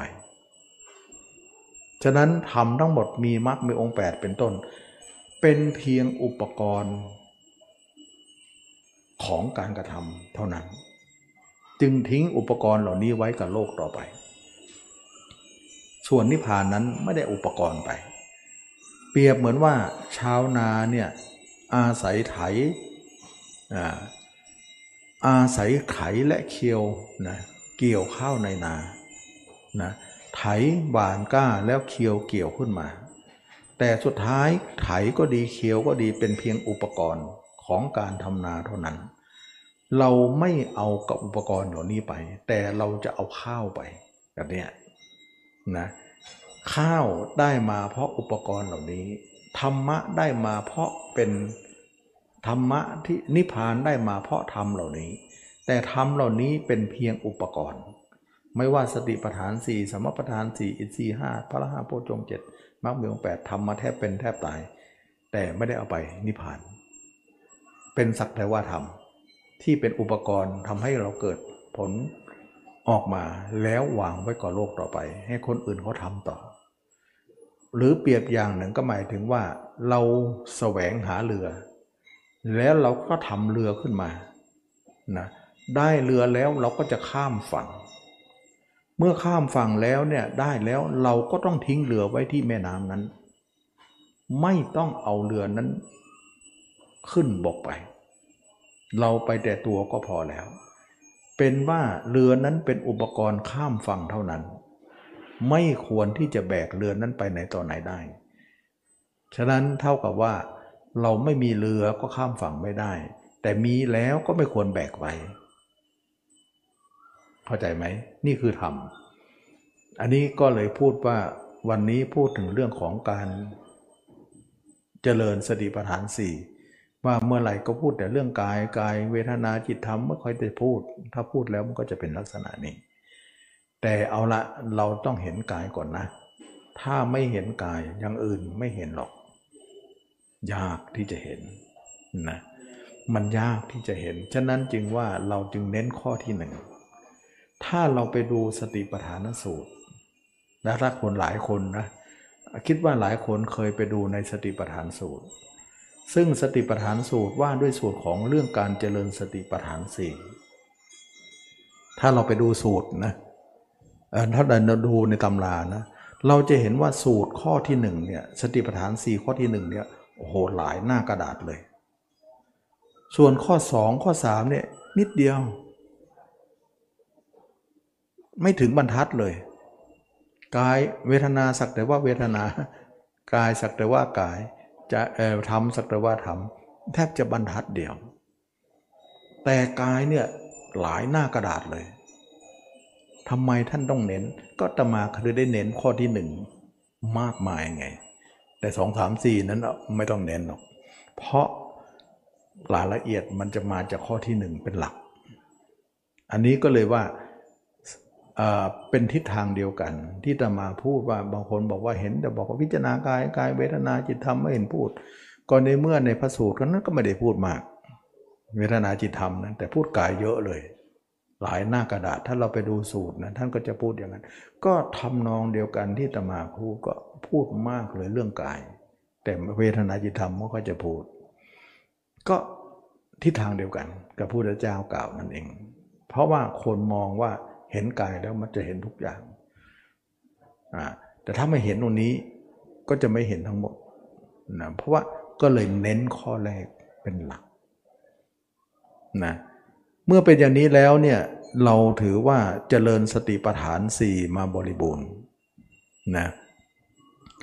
เราไม่ง้อสมาธินะเวลาเราเข้าสมาธิก็นิ่งออกมาจิตเราก็มั่น เวลาเข้าสมาธิมั่นด้วยสมาธิ เวลาออกมาจากสมาธิมั่นด้วยสติ เราเห็นไหมว่ามั่นสองมั่นเลย เวลาจิตเรายังไม่เข้าสมาธิสติเราตั้งมั่นตลอดเลยดังนั้นพระอรหันต์ทั้งหลายเนี่ยเป็นชื่อสติเป็นผู้มีสติไม่หลงลืม ไม่มีเผลอเลยแม้แต่นาทีเดียว ฉะนั้นนั่นจะอยู่เวลาอยู่ไหนก็ได้ อยู่ในสมาธิก็มัน อยู่นอกสมาธิก็มัน แต่เราเนี่ยมั่นในสมาธิออกมาไม่มั่นแล้วจะไปอย่างเดียวเลยใจจิต เพราะเราไม่มีเจ็ดสติปัฏฐานสี่ฉะนั้นเราจึงสร้างสติปัฏฐานสี่ก่อน ส่วนสมาธิเราสร้างทีหลัง ถึงข้อ8เนี่ยไว้ทีหลังเลย ฉะนั้น1ถึง7จะเป็นตัวฆ่ากิเลสหมดเลย ข้อ 8 ชุบมือเปิดเฉยไม่ต้องฆ่าอะไรนะเเหมือนเราสร้างฐานบ้านเนี่ยสร้างฐานบ้านสร้างบ้านที่ละบ้านเนี่ยมันสวยอยู่บนบ้านนั่นเอง แต่ฐานอยู่ข้างล่างไม่เห็นสวยอะไรนะมันอยู่เบื้องลึกที่ซ่อนตัวอยู่ แต่บ้านนั้นโชว์อย่างดีทาสีอย่างดีเลย แต่ฐานข้างในดินนั้นโอ้โหไม่ได้ทาสีอะไรสักอย่าง หมกอยู่ในดินในโลนไม่ได้โพดได้โพกับเขา แต่มันเป็นฐานที่ใหญ่โต มันจะต้องมี ฉะนั้นจึงว่าเราสร้างฐานและสร้างบ้านทีหลัง บ้านคือข้อ 8 ฐานคือ1ถึง7ทุกอย่างก็จะลงตัวเลย มั่นคง ฉะนั้นพระพุทธเจ้าพระอรหันเนี่ยท่านมั่นหมดเลย เข้าสมาธิก็มั่น เข้าสมาธิก็นิ่งไปออกมาก็อยู่กับตัวเอง ตัวเองก็มั่น ไม่มีภาพคนอื่นเลยนะเข้าสมาธิก็มั่นออกมาก็มั่น ไม่เข้าเลยก็มั่น ไม่งอเลยว่าจะมาที่จะทำไม่ทำไม่งอ แต่เราเนี่ย โอ้ยวันนี้คิดมากปุ้งเหลือเกิน เดี๋ยวตอนเย็นต้องทำสมาธิหน่อย ชาร์จแบตหน่อยไม่ไหว นั่นต้องงออยู่เสมอ เวลาเข้าสมาธิก็นิ่งอยู่ แต่ออกมาดึงสมาธิมาช่วยเขาไม่มาหรอก ปล่อยให้เราเละเทะอยู่ข้างนอก มันมันไม่ใช่อะสมาธิโลกีนะอย่างนั้นสมาธิโลกี แล้วทุกคนเห็นแม่นอนเข้านิ่งจริง แต่ออกมาเนี่ยเอาไม่อยู่แหละแต่พระอรหันต์มันไม่เป็นนะนะเข้าก็อยู่ออกก็อยู่ เข้าก็มั่นด้วยสมาธิออกก็มั่นด้วยสติ มันมีสองมั่นเนี่ยท่านได้ทั้งสองเลย แต่สติต้องมั่นก่อนนะ สติต้องมั่นก่อน สมาธิมั่นทีหลัง เพราะสมาธิไม่ยาก แต่สตินี่ยากที่สุดเลย เพราะมันเกี่ยวเรื่องสติกับปัญญาและความเพียร ยากมากมากใครจะผ่านด่านนี้ไปนี่ไม่ใช่ธรรมดา แล้วถ้าทำสติได้เนี่ยมันจ่อพระอรหันต์เลยนะจ่อพระอรหันต์เลย ถ้าสติสมบูรณ์เนี่ยจ่อพระอรหันต์เลยพระอรหันต์นิดเดียวเองนะฉะนั้นจึงว่าสติใหญ่มากแล้วคนที่รู้สติเนี่ยโหยาก ไม่ใช่สติแบบเดินก็รู้ว่าเดินนั่งไม่ใช่ เห็นแจ้งหมดเลยร่างกายตัวเอง ไม่ใช่รู้นี่เห็น ที่เขาบอกเดินก็รู้ว่าเดินนั่งก็รู้ว่านั่งรู้ไปไม่ได้นะ ต้องเห็นนะ รู้กับเห็นไม่เหมือนกันนะนะก็เลยเคยบอกว่าจิตของเราเนี่ยมีธาตุรู้อยู่แล้ว แต่ธาตุเห็นไปเที่ยวนนเราต้องธาตุเห็นกลับให้ได้ มันถึงได้รู้ได้เห็นไงฉะนั้นใครเจริญรู้เนี่ยไม่รอดหรอก แต่ถ้าเจริญเห็นนะถึงจะรอดแต่เจริญเห็นยากเหลือเกิน ยากมากๆ ไม่มีเทคนิคไม่เห็นหรอก มันก็แปลกนะจิตเราเนี่ย ตัวเราแท้ๆทำไมนึกไม่เห็น เออ คนอื่นไม่เห็นก็ว่าคนอื่น เราแท้ๆเนี่ยไม่เห็นตัวเอง คนอื่นเห็นหมด นกไม่เห็นฟ้าปลาไม่เห็นน้ำไส้เดือนไม่เห็นดิน เราอยู่กับตัวเอง ไม่เห็นนะนึกเงินก็มืดหมด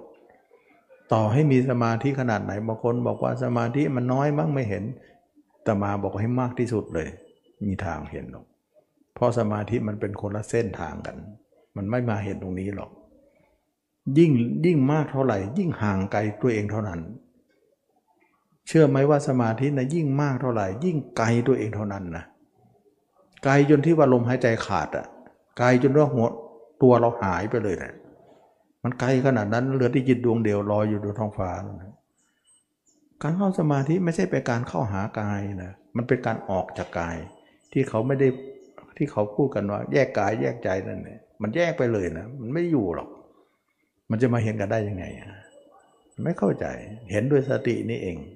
นะถ้าจเจริญสติปัฏฐานสี่นี่เห็นแน่นอน มันไม่ได้ลึกไงมันเห็นกันวัดกายมันอยู่ตื้นในสมาธิมันเลึกลึกไป มันเลยอะเลยวันนี้ก็เห็นสมควรแก่กาลเวลาเนาะได้พูดเรื่องของการว่าเราจะเจริญสติหรือเจริญสมาธิกันก่อน สุดท้ายก็สรุปว่าเจริญสติปัฏฐานสี่ก่อน สมาธิเอาไว้ทีหลัง และสมาธิทีหลังเนี่ยก็ไม่ได้เอาไปนิพพานทำเพื่อเรียนรู้เท่านั้นเอง เพราะสมาธิเป็นทางของพรมโลกอยู่แล้ว แต่เอามาร่วมนิดหน่อยนะเอามาร่วมพอสมควรแล้วสุดท้ายก็แยกออกไป เพราะเอาไปนิพพานไม่ได้นะเพราะมันเป็นของโลกนี้นะแต่ว่าปัญญานั่นแหละจะเป็นตัวเข้าใจ วันนี้ก็ได้อธิบายมาระดับหนึ่ง ให้สาธุชนได้ทราบว่าการประพฤติปฏิบัติเนี่ยมันวกวนซ่อนเลนแล้วก็ลึกลับซับซ้อนมันยากต่อการเข้าใจ แต่เอาละไม่เป็นไรเราก็ค่อยแกะไป เดี๋ยวเราจะรู้ เห็นตัวเองก่อน เดี๋ยวมันจะไปตามนั้น แล้วในที่สุดเราจะขี้ขายปัญหานี้ได้ วันนี้ก็สมควรแก่กาลเวลาขอยุติการแสดงธรรมไว้เพียงแค่นี้